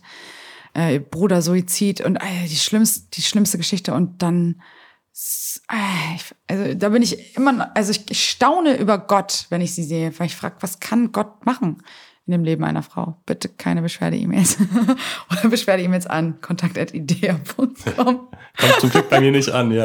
Äh, wie, wieso bitte keine Beschwerde-E-Mails? Ach, da gibt's doch auch diese Debatten. Joyce Meyer, große Verführerin, so. Ehelehrerin und so weiter. Mhm. Aber nein, ich habe zwei Jahre für sie gearbeitet. Ich habe mir jede Predigt angehört, jedes Buch gelesen. Natürlich, jeder Prediger sagt irgendwo mal Dinge, wo du sagst, wenn du meine Predigten hörst, dann kann ich dir sagen, du hörst so bestimmt Dinge, uh, da dachte ich mir auf, wie konnte ich das nur sagen? Da jetzt jede Predigt auseinanderzunehmen und jeden Satz zu nehmen und daraus eine Theologie zu bauen und zu sagen, die hat doch einmal hier gesagt, also ist sie Ehelehrerin prüf doch mal das, was auf den ganzen Kanzeln geprägt wird. Ich glaube, bei meinem Pastor würdest du auch viel finden, was, was er so vielleicht nicht mehr unterschreiben würde. Und das sagt er sogar öffentlich so. Und das Gleiche gilt auch für Joyce Meyer. Die sagt das Gleiche über ihre Predigten, die sie vor Jahren gehalten hat. Also da muss man differenziert auf die Sache gucken. Ja. Also ich habe mir hier notiert tatsächlich, dass, weil du es an anderer Stelle mal gesagt hattest, Joyce Meyer als Vorbild. Ähm, also echt krass. Ich kenne wirklich niemanden, der alle Predigten, alle Bücher von ihr, das ist ja unglaublich viel. Ja, also was heißt alle? 80 Prozent, 90 Prozent will ich schon sagen. Ich musste ja aufgrund des Berufs, ich musste ja Content erstellen für die Plattformen mhm. und war gezwungen, die Predigten zu hören, damit ich den, und ich habe sie vorher auch schon gehört. Also nicht nur durch den Job, sondern das war ja vorher auch in ein Herz, dass ich dass ich voll bewegt war durch die Predigt. Mittlerweile höre ich sie nicht mehr so oft, ähm, weil ich kenne, also ich habe das Gefühl, ich kenne sie jetzt und mhm. ich weiß, was sie sagt. Und ich habe das Gefühl, so, sie hat einen Impact gehabt in meinem Leben und ich habe viele Gedanken von ihr wirklich übernehmen dürfen. Auch viele Verse, die sie immer wieder zitiert, die wirklich in mein Herz reingeschrieben sind. Johannes 10, Vers 10, ganz tief, kommt durch Joyce Meyer, hat sie in mein Herz reingeschrieben. Es gibt ja viele Dinge, die sie etabliert hat. Und äh, irgendwann geht es ja auch weiter, ne? Ja. Ja. Ich hatte mir notiert, also ich äh, vermute mal nicht, aber willst du die deutsche Joyce Meyer werden? Auf gar keinen Fall. Nee. Ich möchte auch niemand, niemals jemanden nacheifern. Jeder ist jemand für sich und ich bin kein, also ich bin niemand anders als ich selbst äh, in Jesus und ich, ich habe keinen, also ich, ich bin, du kannst dir zum Beispiel nicht die Frage stellen, wo siehst du dich in zehn Jahren? Denn ich sehe mich nirgendwo in zehn Jahren, ne? Wenn mhm. es nach mir ginge, dann irgendwo in Afrika auf einer Hängematte, ja, Giraffen beobachten und einen Cocktail trinken. So ganz plump gesagt. Aber ich bin offen und sag jeden Tag, Heiliger Geist, da wo du mich haben willst, da gehe ich hin. Und dann schauen wir mal. Er ist abenteuerlustig, hatte ich ja schon mal in einem Podcast, äh, in einem Interview gesagt mit Idee, mit euch, mit dem Thomas Richter. Es, du weißt nie, wo der Heilige Geist dich hinführt. Und von daher bin ich offen und weiß, sein Plan ist der richtige. Instagram. Instagram. Du hast 40.000 Follower auf Insta, bei Liebe zur Bibel zumindest. Warum glaubst du, folgen dir so viele? Das habe ich mal als Umfrage gestellt, auch weil es mich mal interessiert hat, warum folgt ihr mir eigentlich? Was wollt ihr eigentlich? Was wollt ihr eigentlich? Was wollt ihr eigentlich von mir? Ja, ich glaube einfach so dieses wirklich authentische Glauben leben, das ist, glaube ich, ein Punkt. Dann natürlich etwas zu lernen, war, das ist, glaube ich, so der andere Punkt. Ich müsste mal rausschreiben, warum die Leute mir folgen. Also ich kann natürlich nur Hypothesen aufstellen. Mir haben die Leute das schreiben natürlich auch, warum sie mir folgen. Ähm, ja, ich denke, das sind verschiedene Gründe. Also mir ist keine christliche Frau in, im deutschsprachigen Raum eingefallen, die mehr Follower auf Insta hat. Ist mir auch nicht bekannt. Wie, wie gehst du mit der Verantwortung um? Mm, ja, wie gehe ich damit um, ist eine gute Frage. Kannst du das ein bisschen, kannst du Frage anders formulieren? Wir, ja, ich gehe mal auf einen anderen Aspekt ein. Also mit, mit dieser Reichweite hast du natürlich auch, also Influencer-Einflüsse, du hast auch eine gewisse Macht. So, du, also mhm. du sagst ja selber, in einer Stunde war dein Buch ausverkauft, ja. Mhm. Ähm, ist dir das bewusst? Erschreckst du da manchmal? Findest du das gut oder, oder wie, wie blickst du da drauf? Gemischte Gefühle. Also da bei dem Buch war ich auch sehr überrascht. Ich dachte so, ach, drei Tage lach, reicht das aus? Und dann eine Stunde weg, weg, weg, einfach weg. Jetzt bei dem Kinderbuch ist es auch verrückt, was, was für Leute auch dazugekommen sind ähm, und wie viele Leute einfach wirklich das lesen und glauben, was du sagst. Und natürlich ist mir dann bewusst, Jasmin, das, was du jetzt sagst, das glauben dir die Leute. So, das, du musst aufpassen, was du sagst. Das muss der Bibel entsprechen, sonst versündigst du dich. Und natürlich ist die Verantwortung groß, aber ich glaube, es gehört auch einfach, für, ich muss mich immer wieder demütig, oder Jesus muss mich demütig halten. Also, dass ich wirklich nicht abhebe und sage, boah, schau mich an, ich bin die Größte in Deutschland gerade. Nee, gar nicht du bist gar nichts. So, du bist der kleinste Wurm auf der Welt. So, und letztlich Jesus, Jesus, Liebe zur Bibel gehört Jesus und nicht mir. Das, ich bin nur ein Verwalter dessen, was Jesus mir anvertraut hat. Und nichts davon, nichts davon ist mein Verdienst kein Stück. Und das muss ich mir halt immer wieder bewusst werden. Und ich weiß, dass Jesus das segnet, wenn ich mich ihm unterordne. Nur er allein. Also wenn ich immer wieder sage, Jesus, ich bin von dir abhängig, es ist dein Verdienst, soli Deo Gloria. Ich habe mir das tätowieren lassen, weil es mir so wichtig ist, es zur Ehre Gottes zu tun und nicht zu meiner Ehre. Und von daher, wenn ich auf den zeige, der mir begegnet ist, kann ich nichts falsch machen. So, und natürlich passieren auch Fehler, ne? Also auch in diesen Jahren habe ich oft Dinge gesagt, wo ich sage im Nachhinein, uh, da hätte ich nochmal aufpassen sollen. Ich habe oft Leute geteilt, wo ich dachte, oh, was habe ich gemacht? Die sind jetzt groß geworden, fangen an, ihren Glauben zu dekonstruieren und du bist mit daran schuld, dass andere Leute vielleicht ihren eigenen Glauben hinterfragen. Also es sind natürlich auch immer Dinge, wo ich dachte, oh Jasmin, du musst aufpassen so. Aber es lehrt mich auch, es schult mich und ich darf auch dann sagen so, hey Leute, passt in den Bereichen auf. Deswegen bin ich, ja, bin ich oft dabei, auch vielleicht Leute einfach auch zu warnen vielleicht. Aber ja, Hauptsache ich bin der Bibel treu. Wer sagt dir, äh, Jasmin, pass auf? Viele Leute. Ja, es gibt Leute, die mich daran erinnern, Jasmin, du musst aufpassen, du hast Verantwortung. Ähm, auch mein Pastor sagt, du hast eine große Verantwortung. Ähm, Freunde sagen mir das. Ähm, ja, also da habe ich auf jeden Fall Leute, die mir das auch immer wieder sagen, dass äh, ich Verantwortung habe. Ja. auf YouTube gibt es eine Predigt von dir, da hast du 1. Korinther 10, Vers 31 umgeschrieben. Und zwar hast du gesagt, ah, alles, was ihr auf Instagram tut, tut und postet, das tut zur Ehre Gottes. Ich habe mich gefragt, gibt es nicht einen Unterschied zwischen dem Konsumieren von Nahrung und dem Konsumieren von Botschaften? Das steht ja nicht nur, eigentlich steht ja, ob ihr nun esst oder trinkt. Ich meine mich daran zu erinnern, dass da auch noch steht, oder ob ihr irgendwas anderes tut, hm, ja. tut es zur Ehre Gottes. Das stimmt. Ja, ja das ja. stimmt. Hast du nochmal nachgeschlagen ja, vorher? Das stimmt, ja. Ja, also da steht nicht nur essen oder trinken, sondern egal was sie tut, mhm. tut es zur Ehre Gottes. Von daher kannst du es auf alle Bereiche deines Lebens beziehen. In der gleichen Predigt hast du dann an einer Stelle die Besucher gefragt, ob sie mehr Zeit mit Gott oder mit Social Media verbringen. So, und ich habe mich dann gefragt, okay, wenn du selbst Inhalte auf Insta und Co. postest, ja, und gleichzeitig aber zwischen Gott und Social Media trennst, also bist du dann nicht selbst Teil des Problems? Mm, kommt drauf an, in welche Richtung ich die Menschen lenke mit dem, was ich tue. Halte ich sie die ganze Zeit auf der Plattform oder bringe ich sie mit meinen Posts dazu, von der Plattform runterzugehen? Das ist der Punkt. Also was trage ich dazu bei? Was, was ist mein Beitrag dazu, dass Menschen ihr Verhalten ändern? Und wenn ich auf Social Media, wo die Leute raufkommen, um zu konsumieren, den Leuten sage, liest die Bibel, mhm. dann ist es für mich Win-Win. So. Und natürlich muss ich, also es ist. Nur um das zu ja. erfahren, müssten sie ja zu Insta gehen, genau. damit sie das von dir hören richtig, können. Richtig, richtig. Oder, nee, nee, nicht nur auf Instagram. Also sie haben ja auch auf YouTube, nee, YouTube sind wir nicht so. Aber auf Spotify, in dem Podcast haben sie auch die Möglichkeit, sich ermutigen zu lassen. Ja, ja, voll. Nur, weißt du, ich meine, für mich, für mich ist so diese Ambivalenz oder diese Diskrepanz von, hey Leute, Gott ist viel wichtiger, aber das hörst du ausgerechnet auf Insta. Wobei, das hast du jetzt in der Predigt gehört, aber ich weiß, was ja, du meinst, ja, ja. Also in dieser Predigt hast du dich mhm. ja ganz viel im Social Media ja. und, äh, also, und auf Insta bezogen. Wir müssen die sozialen Medien nutzen. Da sind die Leute, die abhängig sind, da sind die Leute, die ihre Zeit verschwenden, da sind die Leute, die die, die ganzen Tag nur am, am Handy sitzen. Und da musst du den Leuten auch sagen, Gott ist wichtiger als Social Media. Also auf jeden Fall. Das ist der, das, genau da muss Gottes Wahrheit hin. Ne? Wenn Gott dich selber vor die Wahl stellen würde, wärst du bereit, auch deinen Insta-Account zu löschen. Auf jeden Fall, sofort, ja. gleich auf gleich, ja.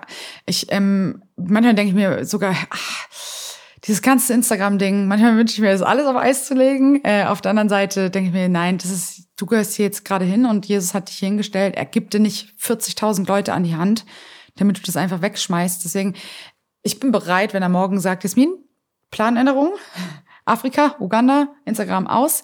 Und ich bin bereit, also ich weiß, dass Jesus so sprechen kann und auch wird, wenn er will, dann ähm, go for it. Hm. Also das, da ändert sich für mich ja nicht. Also ich habe vielleicht mehr Zeit für andere Dinge. Ja. Wenn ich richtig recherchiert habe, hast du auch einen privaten Insta-Account. Ja. Was teilst du da, was du öffentlich nicht teilst? Urlaube. Ah, okay. Mhm. Urlaube zum Beispiel, ähm, einfach privaten Content. Nehme ich mhm. mal meinen Bruder richtig auf und, oder so, keine Ahnung, irgendwas, äh, was nicht vielleicht auch immer zwingend mit Glaube zu tun hat. Ja, einfach Fotos von der Landschaft, wo ich gerade bin, aus Afrika. Also schon viel Urlaubssachen. Mhm. Kann ich dir gleich zeigen. Alles gut. Du hast, also zumindest vor einigen Monaten hast du mal gesagt, du hast dir für Instagram ein Drei-Stunden-Limit eingerichtet. Ja, genau. Hast du es immer noch? Ja, habe ich immer noch. Okay. Also das ist dann also drei Stunden pro Tag Insta. Richtig. Wo du sagst, hey, danach ist aber auch wirklich Feierabend. Ja, so sollte es sein es, ist, also es kommt mir immer noch krass viel vor. Ne? Viel? Als, als, drei ja, Stunden? Ja, okay. Als, als, jemand, der null Minuten pro Tag damit okay, verbringt, okay, weißt du? So drei Stunden. Ich bin ja auch ehrlich, Zeit. ich, ich, ich verbringe nicht drei Stunden Instagram jeden Tag. Also ich bin mal besser, mal nicht besser. Ich merke so, wenn je mehr ich auf Instagram verbringe und Content create, desto mehr Impact habe ich natürlich auch und desto mehr Leute kommen.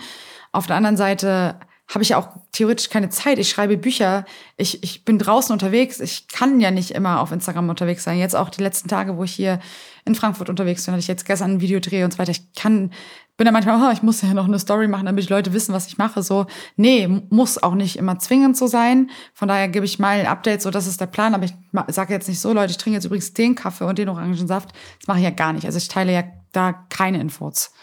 Und ganz bewusst nicht. Also das hat meistens eigentlich immer nur was mit der Bibel zu tun oder mit dem Dienst, aber ja nichts aus meinem richtigen privaten Leben, so mhm. theoretisch. Ganz, vielleicht mal gibt es hier einen kleinen Sneak Peek. So die Hochzeit von meinem Bruder zum Beispiel, da habe ich mal zwei, drei Sachen geteilt in meiner Story. Und das waren auch witzigerweise die meisten, meisten Aufrufezahlen, die ich je hatte. Also mhm. richtig für eine Story war es was unfassbar bedeutet. Es ging schon fast an die 20.000. Da dachte ich so, hä, warum? eine Hochzeit, das hat jetzt gar nichts mit dem Glauben zu tun, aber die Leute wollen äh, Dinge aus dem Alltag sehen. Das, das, mhm. das wollen Voll. die. Und die fragen ja auch super viele Fragen, woher kommt die Blumenvase, woher kommt der Teppich im Hintergrund, wo, wo kriegt ich den Tisch und wie, äh, Beziehungsfragen. Also es ist ja wirklich sehr viel Privates da.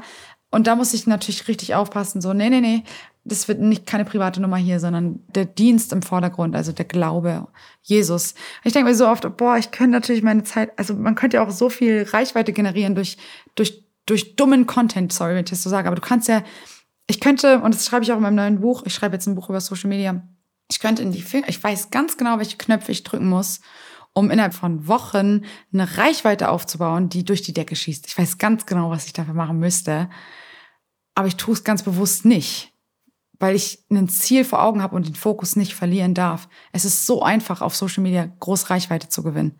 So diese 40.000 sind gar nichts im Gegensatz Gegenzug zu dem, was andere Leute aufbauen, wenn sie einfach sich dazu entscheiden, ein bisschen Haut zu zeigen, ein bisschen mehr Content aus dem Alltag zu zeigen. Ah, woher kommt der Lippenstift? Dann poste ich den noch und hier noch und da noch.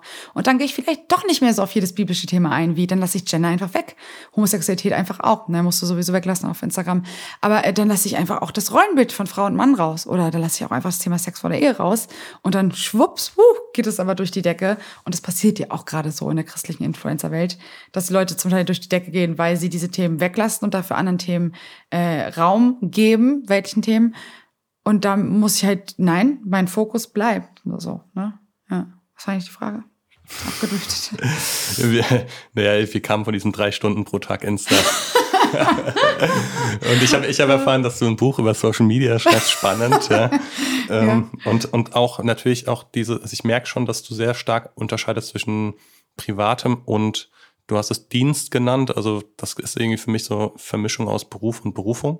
Mhm. Also, dass du sagst, hey, das eine, das will ich teilen, das andere nicht so sehr. Und in diesem Dienst, den du geistlich interpretierst, natürlich, mhm. hast du einen klaren Fokus, den du dir mhm. beibehältst. Ja. Lass mich nochmal drauf zurückkommen auf, auf dieses drei Stunden pro Tag Insta. Wie viel Screentime hast du insgesamt pro Tag? Keine Ahnung. Also hast du nicht bei deinem iPhone? Doch. Ich weiß es gar nicht. Ich glaube nicht so viel. Ich schätze mal nicht. Willst du, dass ich jetzt nachgucke? Ja. Oh nein. Ja, komm. Wie geht denn das? Wie geht denn das? Ich, keine Ahnung, ich habe kein iPhone. Scheiße. Jesus, komm. Ändere die Zahlen jetzt. das ist so cool. Bei Akku sieht man das, glaube ich, ne? Bildschirmzeit, aha. Bildschirmzeit, genau. Äh, nee, das kann ich nicht sagen. Nee, warte. Ähm, Gibt es hier noch andere Zahlen? Warte, ich glaube unter Batterie. okay, okay, okay. Aber in, interessanter Effekt, dass du jetzt selber zum ersten Mal drauf schaust. Ja, aber ich frage mich kurz, wie das zustande kommt. Das Problem ist ja auch folgendes. Du musst, also man muss beachten, ne, ich schlafe zum Beispiel mit Podcasts ein. Ja, mein Handy ist während der Nacht komplett an und äh, zielt auch durch. Also ich mache mir die Bibel, das, das Bibelhörspiel an in der Bibel-App und dann drücke ich auf Play und nächsten Morgen, wenn ich aufwache, läuft die Bibel noch. Mhm. Das heißt, der zählt das dann als Screentime oder nicht? Also wahrscheinlich, ja. Also, von, aber das müsstest du ja auch sehen bei den Apps. So. Ja, so kommt das dann nachher auch zustande. Ja. Dass du wahrscheinlich bei Spotify oder irgendwas, das bei dir durch die Decke geht. Geht eigentlich vor Spotify hier eigentlich. Äh, ja, ja, 14 Stunden. 14 Stunden Spotify ist schon viel. In den letzten aber sieben Tagen oder? In den letzten zehn. Zehn Tagen. Ja. Wie viel hatte ich jetzt gerade genannt? 14. 14 Stunden. Okay. Ja, also knapp über eine Stunde pro Tag. Also Spotify. Rechnest du gerade, ja. So knapp 30 Stunden Instagram. Okay, wir hören jetzt auf. Okay, okay, okay. Oder drei, was, was würdest du bedeuten pro Tag? 30, Na, 30 Stunden, bei, bei 10 Tagen äh, wären drei Stunden pro Tag. Das ist dein ah, okay, Limit. Okay, Deswegen okay. hast du auch nicht hey, mehr. Hey, gut. Ja. ich habe einen Ticken mehr, aber ist doch, geht noch. Ja, okay. Das heißt, aber krass, drei Stunden ist schon hardcore, wenn ich drüber nachdenke. Wobei ist das mein Job, ich muss auch, ich muss auch aufpassen, ne? Also wenn ich, wenn ich arbeite, drei Stunden auf Instagram beispielsweise mit mhm. Post erstellen, Beschreibung schreiben und zwar ich konsumiere, muss man dazu sagen, ich konsumiere nicht auf Instagram, ne? Ich konsumiere so gut wie gar nicht. Mhm. Ähm, sondern ich erstelle Content für andere. Wenn ich konsumieren würde, würde ich ja auch irgendwann verblöden. Ich bin ganz bestimmt nicht, möchte ich mich von, von der Plattform so beherrschen lasse, dass ich alle Meinungen in meinen Kopf zulasse. Ich finde es ganz gefährlich. Ich rate auch jedem Christen davon ab, äh, zu viel Social Media zu konsumieren. Besonders vor der App TikTok warne ich ausdrücklich. Nicht du bist aber auf TikTok, oder? Äh, wir sind auf TikTok. Ich habe jemanden, der das für mich macht. Also mhm. die, die Rose hat sich irgendwann dazu bereit erklärt, mir da mein, meine Predigten hochzuladen oder Ausschnitte. Mhm. ich war aus Recherchegründen, habe ich mir die App runtergeladen für mein Buch und mal geguckt, was da so abgeht. Und ich bin einfach, ich habe keine Worte mehr. Also ich habe keine Worte.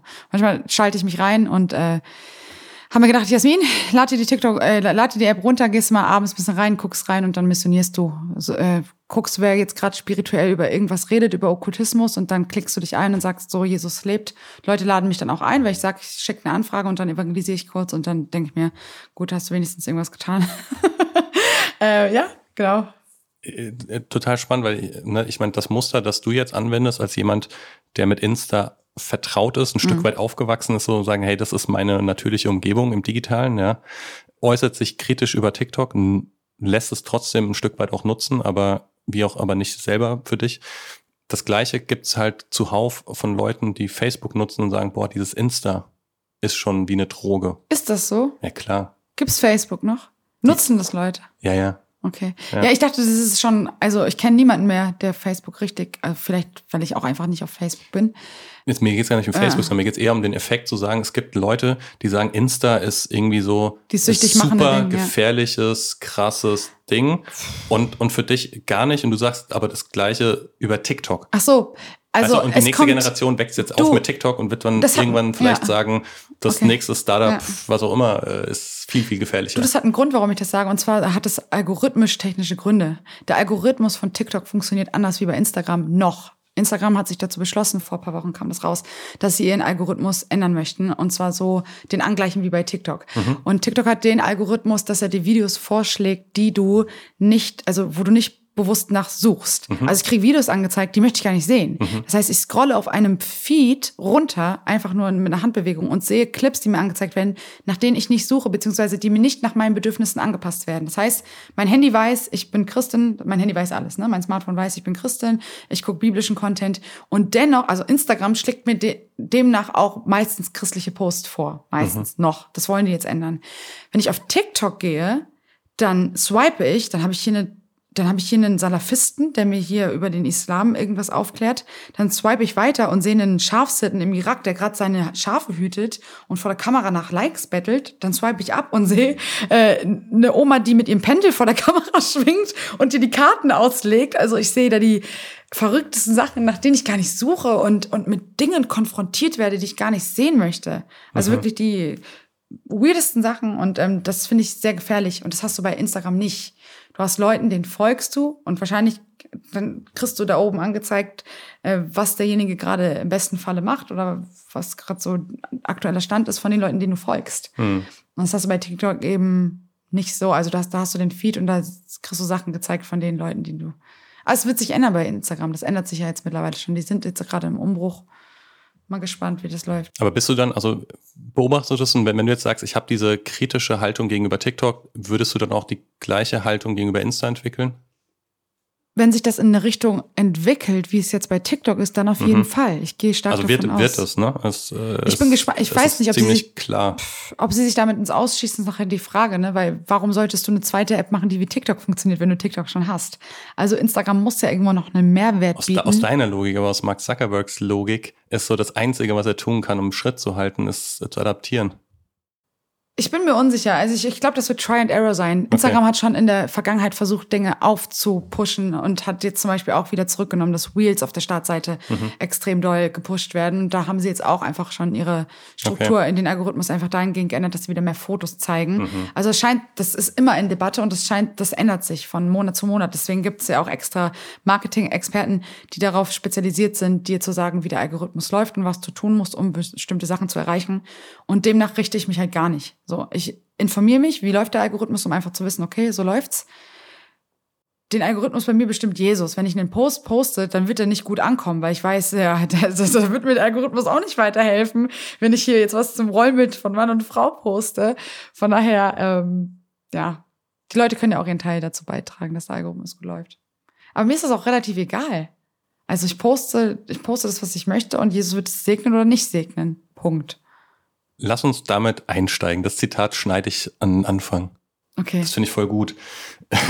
Äh, Social Media ist dein persönliches Missionsfeld, hast du in der Predigt gesagt. Ich habe mich da gefragt, also ich will schon nochmal, dann nochmal nachhaken. Und zwar, ist das nicht eigentlich die gleiche Logik, wie wenn du jetzt sagst, äh, Discos sind mein persönliches Missionsfeld?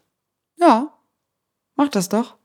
Ja, äh, weißt du, ich bin, ich bin in einer Zeit aufgewachsen, in, in der es gab Christen, die sagen, du kannst in Diskos gehen oder Christen, die sagen, du kannst nicht in Diskos gehen. Das hast du, ich habe das und, gehört, das hast du jemand anderes auch schon gefragt. Ach so, darauf willst du hinaus. Ähm, und dann gibt es die Christen, die hingehen. Gibt es manche von denen, die sagen, ich gehe halt hin, weil ich einfach Bock drauf habe. Mhm. Also sehr ehrlich. Und es gibt Christen, die sagen, ich gehe hin, um zu missionieren. Mhm. Und komischerweise waren das aber häufig diejenigen, die halt am wildesten gefeiert haben. Ja, ja, genau. Ähm, ich dachte jetzt, du meinst auch zu missionieren, in die Disco gehen. Also das ja, ist genau. ein anderes Aber Ding. die sagen das. Verstehst, verstehst ja, du? Christen, Christen sagen, ich gehe zum Missionieren in die Disco. Und genauso könnte man jetzt, in, also Social Media ist dein persönliches Missionsfeld. Ja, du, du rufst ja damit ja. auf zu sagen, nutzt Social Media, geht dorthin und missioniert.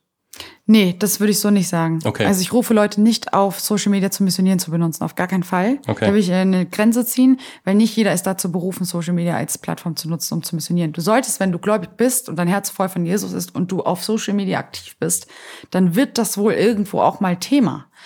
Ganz, ganz klar. Aber ich würde jetzt niemanden ermutigen, da ein Missionsfeld aufzubauen. Auf gar keinen Fall. Wir müssen rausgehen, nicht äh, hier im Internet. Klar, da auch. Das ist wichtig. Da, da müssen wir sein.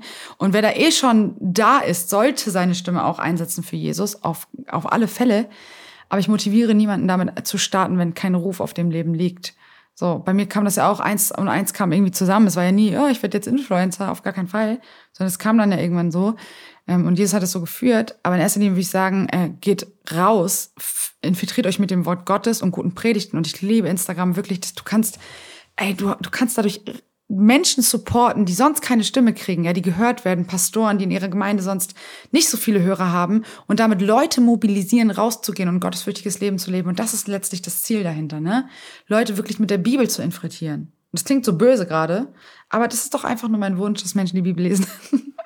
und rausgehen und die Menschen von Jesus erzählen, wie sie beten draußen. Also so eine Furchtlosigkeit gegenüber Menschen zu entwickeln auch, ne? Ja. Also ich bin froh, dass ich nachgefragt habe, siehst du? Ja, ja, ja, ja okay. ist, ist doch gut. äh, ähm, vor drei Wochen hast du bei Instagram unter anderem darüber geschrieben, dass es Menschen gibt, die sich Christen nennen und hinter deinem Rücken schlecht über dich reden.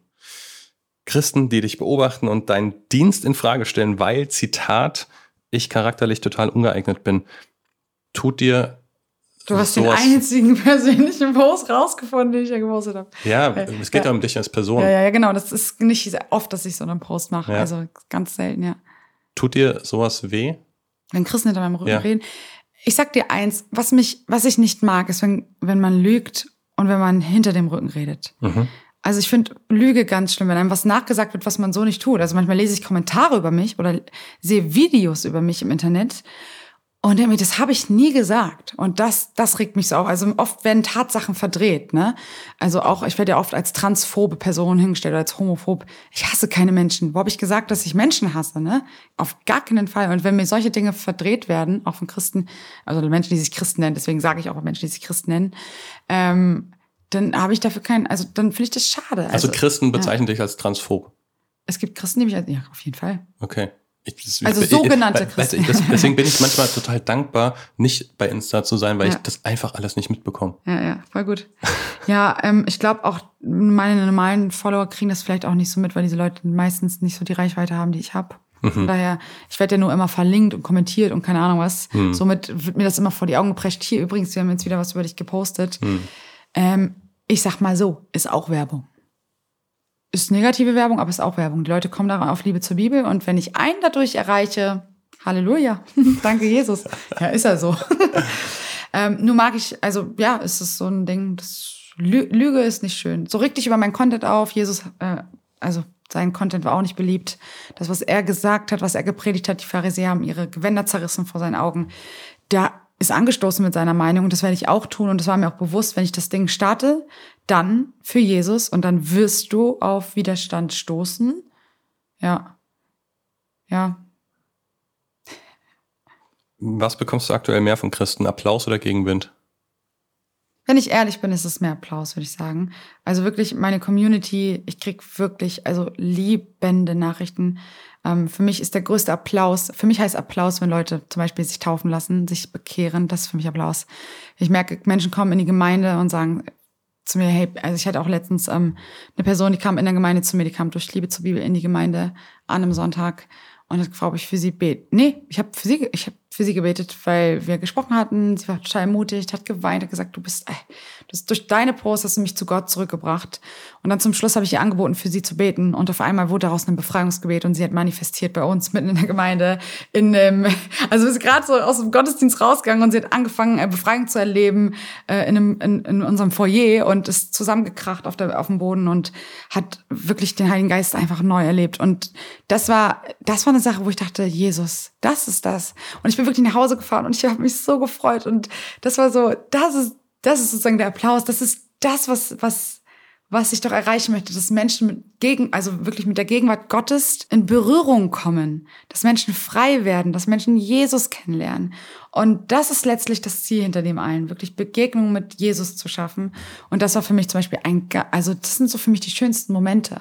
Menschen, die zu uns kommen und sich taufen lassen aufgrund von Liebe zur Bibel, nicht nur bei uns, sondern sind auch überall in anderen Gemeinden verteilt. Ähm, das ist so schön zu sehen. Das liebe ich einfach. Das ist doch das Ziel dahinter, ja dass Menschen Entscheidungen treffen für Jesus. Du hast in deinem persönlichen Text, deswegen komme ich drauf, weil es nicht so viele davon gibt, hast du auch weitergeschrieben, ich bin kein guter Mensch, keine gute Schwester, keine gute Freundin und auch kein vorzeigbares Gemeindemitglied. Ich bin ein Mensch mit all meinen Fehlern. Ich befinde mich erst auf den ersten Metern meiner Heiligung, aber weiß, dass Jesus mich Tag für Tag erneuern wird.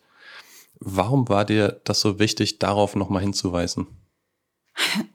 Auch ich lebe in einem Umfeld, auch ich lebe mit ähm, Anfeindungen will ich es gar nicht nennen, aber natürlich hat, ist jeder Mensch in seinem Umfeld irgendwo mit Konfrontation irgendwie ähm, konfrontiert.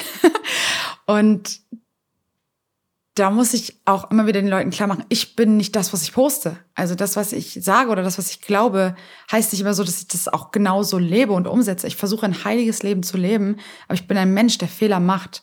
Und ich bin ein Mensch, der sich auch versündigt, der schlechte Gedanken über Menschen hat, der mal schlechte Dinge sagt, der Fehler macht, der nicht gut ist. Also ich bin, doch in Christus bin ich gut, in Jesu Namen, Amen. Aber ich habe auch, also ich bin ein Mensch, der noch Fehler macht und das vergessen manche, ne? weil sie denken, ja, du bist doch Liebe zur Bibel. Du musst auch die Bibel auswendig kennen und du musst auch komplett nach ihr leben. Das ist manchmal der Standard, der so gesetzt wird und die Argumentationsweise wie, hey, du, wie kannst du das machen, wenn du doch hier das und das tust? Und da muss man sich wie gefühlt rechtfertigen. Aber halt, stopp, ich bin immer noch ein Mensch und ich mache Fehler und ich muss umkehren jeden Tag neu. Ja, genau. Wenn das so deine Frage beantwortet. Ja, voll. Also das heißt einfach, andere hieven dich auf einen Sockel, wo du dich gar nicht siehst und deshalb dich auch gerne wieder äh, runterheben möchtest. Genau. Ja. Die Bibel hat Standards und ich werde diesen Standards niemals vollkommen nachkommen können. So bis zum Tod werde ich der Heiligung nachjagen und nicht perfekt sein. Und ähm, da muss man aufpassen. Ja, da muss ich aber auch selbst aufpassen, andere wiederum nicht äh, zu verurteilen, weil wir alle auf einen gewissen Grad der Heiligung sind und nicht äh, verurteilen, wenn jemand etwas anders lebt. Und ich, nein, ich will nicht sagen, dass ich es hasse, aber ich, ich habe ein großes Problem mit Pharisäern, ja, mit Leuten, die sich wieder, also wirklich wiedergeborenen Christen, die andere Christen verurteilen aufgrund dessen, was sie glauben in gewissen Dingen. Weil ich glaube, man muss einfach unterscheiden zwischen heilsentscheidenden Dingen und Randverhalten. Und ich krieg eine Krise bei Stolz, bei stolzen Christen, die auf andere hinabschauen, wir haben doch die Wahrheit. Also ich würde jetzt auch nicht sagen, also Frauen, die nicht predigen, boah, wie geht das denn in der Gemeinde? Also es ist sowas von unbiblisch. Natürlich sollte eine Frau predigen. Also mit so einem Stolz, mit so einem mit einer herablassenden Art, finde ich es schwierig, auf Menschen zu schauen, die, die aber auch Jesus nachfolgen. Von daher bin ich da viel vorsichtiger geworden. Das schließt vielleicht an deine erste Frage von vorhin an ähm, da zu vorschnell zu urteilen. Denn es gibt Leute, die folgen Jesus nach, aber die kommen zu einem anderen Schluss in gewissen Dingen. Da muss man aber nachher gucken, welche Dinge sind hier gemeint. So, ich finde es ganz wichtig, da zu differenzieren zwischen heilsentscheidenden Dingen, wo wirklich Gottes Zorn ganz gewiss auf gewissen Dingen liegt. Da kannst du nicht sagen, ja, ich habe da eine andere Auslegung. Ja, nein, die Bibel ist schon ganz klar in manchen Dingen, aber in manchen halt auch einfach nicht. Und in manchen Gemeinden gibt es den Brüderkuss nicht und in einigen gibt es ihn schon. Und nur weil eine Gemeinde das so lebt und die andere das so, bin ich nicht in der Lage, eine Gemeinde zu verurteilen oder Menschen zu verurteilen und sie als Irrlehrer abzustempeln. Und das passiert leider, glaube ich, ganz oft heutzutage unter wiedergeborenen Christen. Hm. Wenn Instagram plötzlich nicht mehr angesagt wäre, also wenn es sich so wie TikTok entwickeln würde und du könntest auch da nicht mitgehen, was wäre dein Plan B? Mein Plan B wäre dann den Heiligen Geist zu fragen, wo möchtest du mich jetzt haben? Und dann warte ich auf eine Antwort und dann gehe ich dahin, wo er mich führt. Also wirklich ganz mhm. praktisch. Mhm. So dann würde ich einfach gucken, was sagst du denn jetzt? Also, dann wird er wohl irgendwas sagen. ja. Punkt. Ja. Vor neun Monaten hast du dein Leben als Stress pur beschrieben. Wie sieht's aktuell aus? Du hast dir sogar Dokus angeguckt, sehr gut. Äh, es ist immer noch stressig, aber ich bin irgendwie jetzt mit dem Stress. Wobei, vielleicht war der damals ein bisschen doller. Ich weiß nicht, in welchem Monat wir diese Doku gedreht hatten.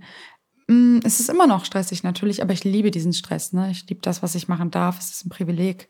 Es ist toll. Ich liebe mein Leben natürlich auch, es wie es gerade ist. Ich freue mich, dass ich Jesus dienen darf. Und es ist natürlich stressig, wenn du an, an einem Tag an diesem Ort sein musst, an dem Tag musst du am nächsten Ort sein. Ist manchmal nicht so einfach. Dann hast du natürlich noch deine ganzen privaten Umstände, die kommen ja auch noch. Du hast Freundschaften, du hast eine Gemeinde, du hast ein Leben eigentlich noch außerhalb deines Dienstes. Und natürlich ist es manchmal einfach stressig, aber ich, es ist positiver Stress. Ich würde jetzt niemals sagen, es ist negativer Stress. Ja. Hm. Du hast mal gesagt, Leute wollen mehr Brüche in deinem Leben sehen. Ja. Was war für dich der schwierigste Bruch in deinem Leben? So, in meinem geistlichen Leben jetzt, bezüglich darauf? In ich deinem irdischen Leben? Äh, ich, ich formuliere die Frage trotzdem einfach um. Ja. Ich gehe nur auf das Geistliche ein, weil ich glaube, da ist, könnte man zu viel zu erzählen. Ähm, mh, mm, ich bin dir ehrlich, es war dieser Prozess. Es war wirklich dieser Prozess, mit wem kann ich mich eins machen und mit wem nicht. Wie weit kann ich gehen? Das war, glaube ich, der heftigste Bruch in meinem Leben. Ich, das hat mich nächtelang wach gehalten. Das hat mich zum Weinen gebracht, wirklich. Ich habe nächtelang geweint wegen diesem Thema. Ich wusste nicht, wie gehe ich damit um, wenn jemand sich Katholik nennt und mit mir beten möchte oder ach, einfach so weirde Fragen letztlich. Aber trotzdem war ich so, das Thema Einheit war für mich immer ein großes Thema. Einheit unter Christen. Wie weit kann ich gehen und wo ziehe ich eine Grenze? Und das hat bei mir mein Leben gebrochen, eine Zeit lang. Ich habe mich, glaube ich, auch eine Zeit lang aus Social Media, ich weiß gar nicht, paar Monate mal auch nichts gezeigt.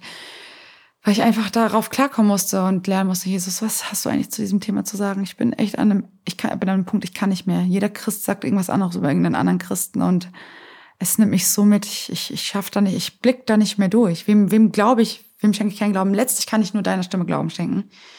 Und ja, da musste ich zurück zum Wort.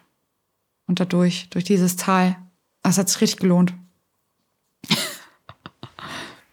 Ja, also das, das sind schon so Dinge, die du jetzt auf Insta jetzt so nicht teilen würdest, ja? Doch. Ja, okay. Doch, doch. Also ich habe letztens mal eine Umfrage gemacht, wie Leute, ähm, also drei Themen, wo Menschen sagen würden, ja, das sind deine Themen. Also das sind mhm. wirklich Themen, wo du dich drum drehst, wo es hier rumgeht. Und da kam als erstes natürlich Christenverfolgung, dann Thema Einheit und Heiliger Geist. Das sind so drei Themen, die ich oft behandle. Ne? Also da dreht sich viel drum um diese drei Themen. Mhm.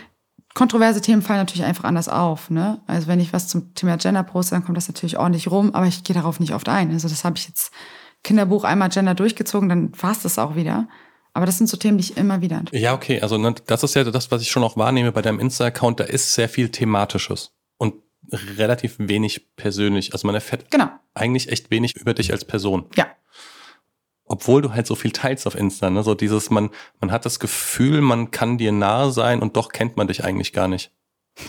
ja. Also stimmt. Also irgendwie, ne, weil ja. ich hab, weiß, ich habe ich hab wahnsinnig viel von dir konsumiert in den letzten zwei Tagen. äh, und habe mich dann eigentlich immer wieder gefragt, wer ist diese Person eigentlich? Ja, ja das kriege ich auch oft rückgemeldet, wenn Leute mich persönlich kennenlernen und dann freuen so, hey, wie lebt die? Also die beobachten dann so, wie lebt die eigentlich? Ne? Also manchmal. Ja. ja, also wie du lebst, das ist das, das interessiert mich gar nicht so sehr, sondern anders. Ja, Netflix ja. Doku über Lady Gaga. Hast du gesehen? Nee. Okay. Da sieht man sie an einer Stelle, wie sie abends ins Bett geht. Und es wird halt total deutlich in dem Moment, wie einsam sie sich fühlt wenn der Vorhang fällt und die Scheinwerfer aus sind. Oh, krass, ja. Und ich habe mich halt gefragt, geht's dir nicht manchmal auch so? Ehrlich gesagt, ich mich, also ich fühle mich selten einsam, weil ich weiß, wir sind ja immer mindestens zu viert, der Vater, Sohn, Heiliger Geist und ich. Ich bin nie allein, also niemals, ne? Und sich dessen bewusst zu sein, vielleicht sind ein paar Engel im Raum, man weiß ja nie. Aber ich weiß, Jesus ist ja da. Ähm, ich kriege die Frage relativ oft, weil ich auch alleine wohne und so und, und sehr viel unterwegs bin, fühlt sich manchmal eigentlich einfach einsam. Die, ehrlich gesagt gar nicht, weil ich so viel um mich rum habe, dass ich mich eher freue, wenn ich mal alleine bin. Ich bin ein Mensch, ich muss alleine sein. Ich brauche diese Zeit für mich allein, um dann wieder was geben zu können, wenn ich in Gemeinschaft bin. Also um dann wieder abzugeben, um dann wieder performen zu können, um dann wieder rauszuhauen, um dann predigen zu können, um dann, ich brauche diese Zeit mit mir und Jesus. Er ist mir damals in meinem Zimmer alleine begegnet. Ich habe den Heiligen Geist nochmal neu erfahren, alleine mit ihm. Ich brauche diese Zeit alleine mit ihm, so sonst könnte ich niemals was geben. Und ich sage immer, wenn ich äh, einen Tag was für Menschen gebe, dann brauche ich sechs Tage wieder für mich, um dann wieder was abzugeben. Also ich tank nur auf, wenn ich alleine bin, aber ich fühle mich nie einsam. Also ganz selten. Außerdem habe ich ja so viele Leute, kann ich ja anrufen. Dann kommen die. das heißt einfach so, wenn bei dir die Lichter aus sind, die Scheinwerfer aus sind, dann bist du auch zufrieden. Komplett. Ja. Also ich bin so erfüllt in Jesus. Also manchmal stehe ich auf und fange einfach an zu lachen, weil ich weiß, boah, dein, du bist einfach so gut, du bist einfach hier, du bist da. Ich fühle mich manchmal so geliebt von Jesus, dass ich es nicht in Worte fassen kann. Und ich, ich kann es manchmal nicht, ich kann es nicht ausdrücken, ne? in meinem Lobpreis nicht ausdrücken, ich kann es in meiner Sprache nicht ausdrücken. Ich weiß nicht, wie ich meine Liebe noch zu Jesus noch ausdrücken könnte, natürlich in Gehorsam. Das wäre natürlich die letzte, wo ich sage, ich, ich wünschte, ich könnte in allen Dingen einfach gehorsam sein, denn darin zeigt sich Liebe, dass ihr meine Gebote haltet. So, ich wünschte, da wäre noch mehr, einfach, dass ich noch gehorsamer sein könnte in manchen Dingen. Ähm, aber ich fühle mich so überflutet von seiner Liebe manchmal, dass sie mich so weghaut, dass ich einfach den ganzen auf dem Boden liegen könnte und mich überfluten lassen könnte von seiner Liebe in der Anbetung einfach. Ja, also kann dazu gar nichts sagen. Okay, krass. Also ne, auf der einen Seite denkst du, okay, cool, vielleicht ist das der Unterschied eben als Christ zu einer Lady Gaga, mhm. ähm, dass du etwas hast, was sie halt nicht hat. Ähm, auf der anderen Seite finde ich schon, das klingt schon krass, ne? Also es klingt dann halt schon so wie eigentlich dieser Post, wo du genau auf das Gegenteil hinweisen wolltest, zu sagen, hey Leute, ich bin halt auch nur Mensch, weil, also es klingt halt so gut. Mm. Weißt du, ich, also wenn ich jetzt einen mm. Abgleich machen würde mit, äh, ich glaube, jeder kann das ja für sich abgleichen, der das jetzt hört, ja. Ähm, wahrscheinlich würden die meisten von uns nicht so gut abschneiden. So dieses, also nicht so, weil es klingt halt mega gut. Es klingt so mega gut und ich habe natürlich auch meine nicht guten Phasen, bin ich auch, auch ehrlich. Aber ich starte wirklich jeden Tag mit Jesus. Ich, es mhm. gibt keinen Tag, wo ich nicht mit Jesus starte und das ist mein das, das ist mein Alles. Ich muss mit Jesus starten, ich muss mit Jesus enden. Jesus ist alles in meinem Leben. Und wenn ich mein Leben darauf ausrichte, dann wird es auch gut. Auch wenn, wenn keine guten Zeiten kommen, denn die Bibel verspricht dir, dass Zeiten kommen, die nicht gut sind. Und die habe ich auch. äh, aber wie, die Frage ist, wie gehe ich, wie gehe ich denn da durch? Und ich weiß, wen ich an meiner Seite habe, den heftigsten Herrn überhaupt, den allerhöchsten. Der steht neben mir, der geht vor mir, der geht hinter mir, der ist zur Seite. Das ist der Heilige Geist da, der mich immer wieder mit seiner Kraft erfüllt. Und davon lebe ich auch.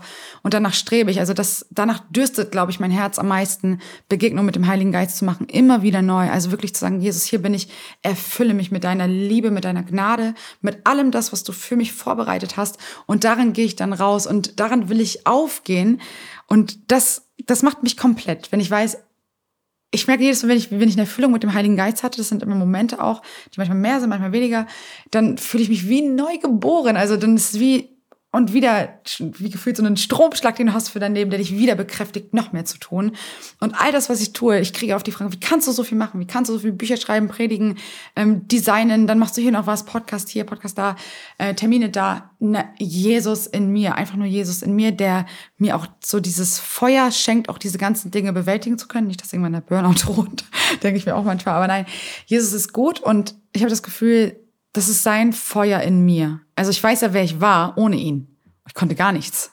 Also ich war, ich war ja nicht so. Ich konnte gar nichts bewältigen. Ja, nach meiner Schicht im Krankenhaus, wo ich angefangen hatte, da lag ich zu Hause tot im Bett und konnte nicht mehr. Ich war beim Arzt und die wollte mir die Antidepressiva verschreiben, weil ich, ich war durch. Und jetzt fühle ich mich wie empowered, also wie wirklich angezündet, ja. Und das lasse ich auch oft über mein Leben aussprechen, ja. Das wird auch oft über mein Leben ausgesprochen. Das lasse ich auch für mich beten. Ich lasse oft ähm, auch mit geisterfüllten Leuten für mich beten, mich wirklich vom Heiligen Geist erfüllen. Und dann ähm, wandel ich in diesem Geist. Und wenn ich darin wandel, dann brenne ich. Und dann hört mein Brennen nicht auf. Und deswegen kann mich auch nichts davon abhalten, außer Jesus selbst. genau, ja. Also ich hoffe, ich bete auch, dass das so bleibt. So, weil viele mir gesagt haben, Jasmin, das ist Anfangsliebe, ja. Du kennst Jesus jetzt ein Jahr, zwei Jahre. Das ist am Anfang so, aber so nach paar Jahren wird's das nicht mehr so geben. Und ich bin sogar mit dem Satz zu meinem Pastor meinte, ich habe ein bisschen Angst, weil Leute sagen mir, nach der Taufe wird's ganz schlimm und keine Ahnung was. Und dann haben wir auch dafür gebetet, so nein, das wird, dass es anhält, dass es bleibt. Und meine Liebe wird immer größer, immer größer von Tag zu Tag, dass ich es nicht in Worte fassen kann. Also wirklich nicht.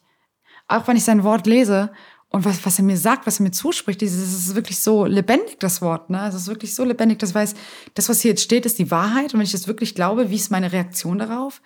Ja, meine Reaktion muss Anbetung und Lobpreis sein. Meine, meine Reaktion muss sein, ihm zu dienen, ja. Und ja, ja. Krass, ja. Ich, ich bin super gespannt zu sehen, äh, wie, wie deine Reise weitergehen wird. Ich habe auf dem, auf der Ziel, wir sind auf der Zielgeraden. Okay. So. Du willst eines Tages mal Familie haben. Das ist noch ein Baustein, der jetzt nicht ist. Und darüber hast, darüber hast du ja auch ein Buch, Buch geschrieben, ja, über die Phase ja. des Single-Seins. Aber will ich Familie haben? Wo hast du das denn gehört?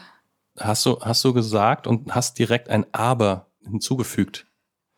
Aber du willst weiterhin arbeiten dürfen und nicht den ganzen Tag zu Hause mit den Kindern sitzen und den Haushalt schmeißen müssen. Was nicht schlecht ist, weil ich krieg oft nachgesagt, du stellst das so hin, als wäre das schlecht, aber nein, ich äh, ziehe meinen Hut vor jeder Frau, die drei Kinder, meine Mutter hat drei Kinder alleinerziehend durchgezogen. Ähm, ich ziehe meinen Hut vor jeder Frau, die das tut und kann, denn äh, ich könnte es nicht, glaube ich. Also das finde ich krass. Also ich kriege ja schon die Krise, wenn ein Kind zwei Minuten schreit neben mir, dann wechsle ich den Raum das ist nicht, also das ist ja, Gott, Gott beruft ja die Frauen dazu, sind dazu auch berufen, Hausfrau, zu sein irgendwo. Das ist auch irgendwo eine Berufung. Ob das meine ist, ist halt die andere Frage, ne? Und ich sehe mich da jetzt nicht. So, oder noch nicht. Du hast es ja selber mit der Berufung begründet, warum es dieses Aber in deinem Leben gibt. Also weil Gott eine Berufung auf dein Leben aufgelegt hat. Also was würdest du sagen, ist diese Berufung? Diese Berufung ist erstmal in erster Linie ihm einfach zu dienen, da wo ich gerade bin. Also das sind die verschiedensten Sachen. Ich äh, die ich, die ich halt auch einfach mache. Und ja, all das, worüber wir jetzt gesprochen haben, könnte man so zusammenfassend sagen, ne? Ja, ich bin gespannt, wie dich Kinder vielleicht verändern werden, falls du mal welche bekommst. Das sagen mir die Leute auch oft. Ich habe auch echt Angst zum Teil. ähm, ja, Kinder werden bestimmt mein Leben verändern, wenn sie kommen sollten, wenn Gott sie für mich hat oder auch nicht. Vielleicht kommt Jesus aber auch morgen wieder, wissen wir nicht deswegen habe ich ja auch das Buch geschrieben, wo bleibt eigentlich ein Ehemann? Geht mal weg von dieser Frage, wo bleibt eigentlich mein Ehemann? Denn darauf zieht das Buch nachher ab, dass diese Frage halt immer wieder so oft gefragt wird in Gemeinden, in Kontexten. Und ich mir denke, Leute, wir haben ein ganz anderes Problem. Nicht, wo kommt dein Ehemann, sondern draußen gehen Menschen verloren und landen in der Hölle, wenn sie sterben.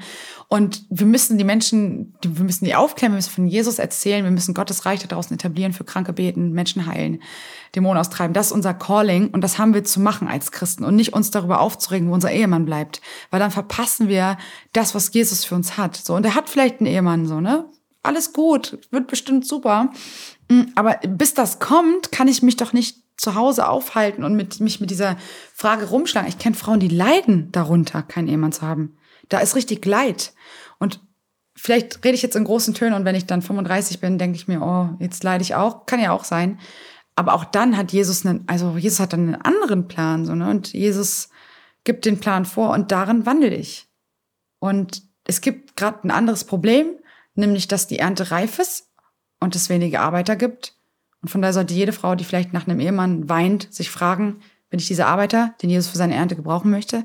Und ja, da möchte ich Frauen wieder mobilisieren oder Frauen ermutigen, richtig, richtig fest in Jesus zu werden und eine Stimme zu sein für die, die keine Stimme haben und eine Stimme zu sein für Jesus. Ja. Ein sehr schönes Schlusswort. Lass mich eine ja. letzte Frage noch nachschieben. Vor 34 Wochen wurdest du gefragt, wie wahrscheinlich es ist, dass du dieses Jahr heiratest. Deine, deine Antwort war ein Prozent, um Gott noch die Möglichkeit zu geben. Wie wahrscheinlich ist es, dass du nächstes Jahr heiratest? Keine Ahnung. Also ich habe da keine Wahrscheinlichkeit, nee. Also 50-50, weiß ich nicht. Okay, damit äh, kommen wir zu den drei schnellen Schlussfragen. Ja, du kennst ja. sie schon, geborgt von Samuel Rösch, unserem ersten Podcast-Gast. Habe ich nicht gehört, glaube ich. Was ist dir wichtig in deinem Leben? Was mir wichtig ist in meinem Leben, ist es wichtig für mich zu lieben und zu vergeben. Ich glaube, darauf kommt es letztlich immer an.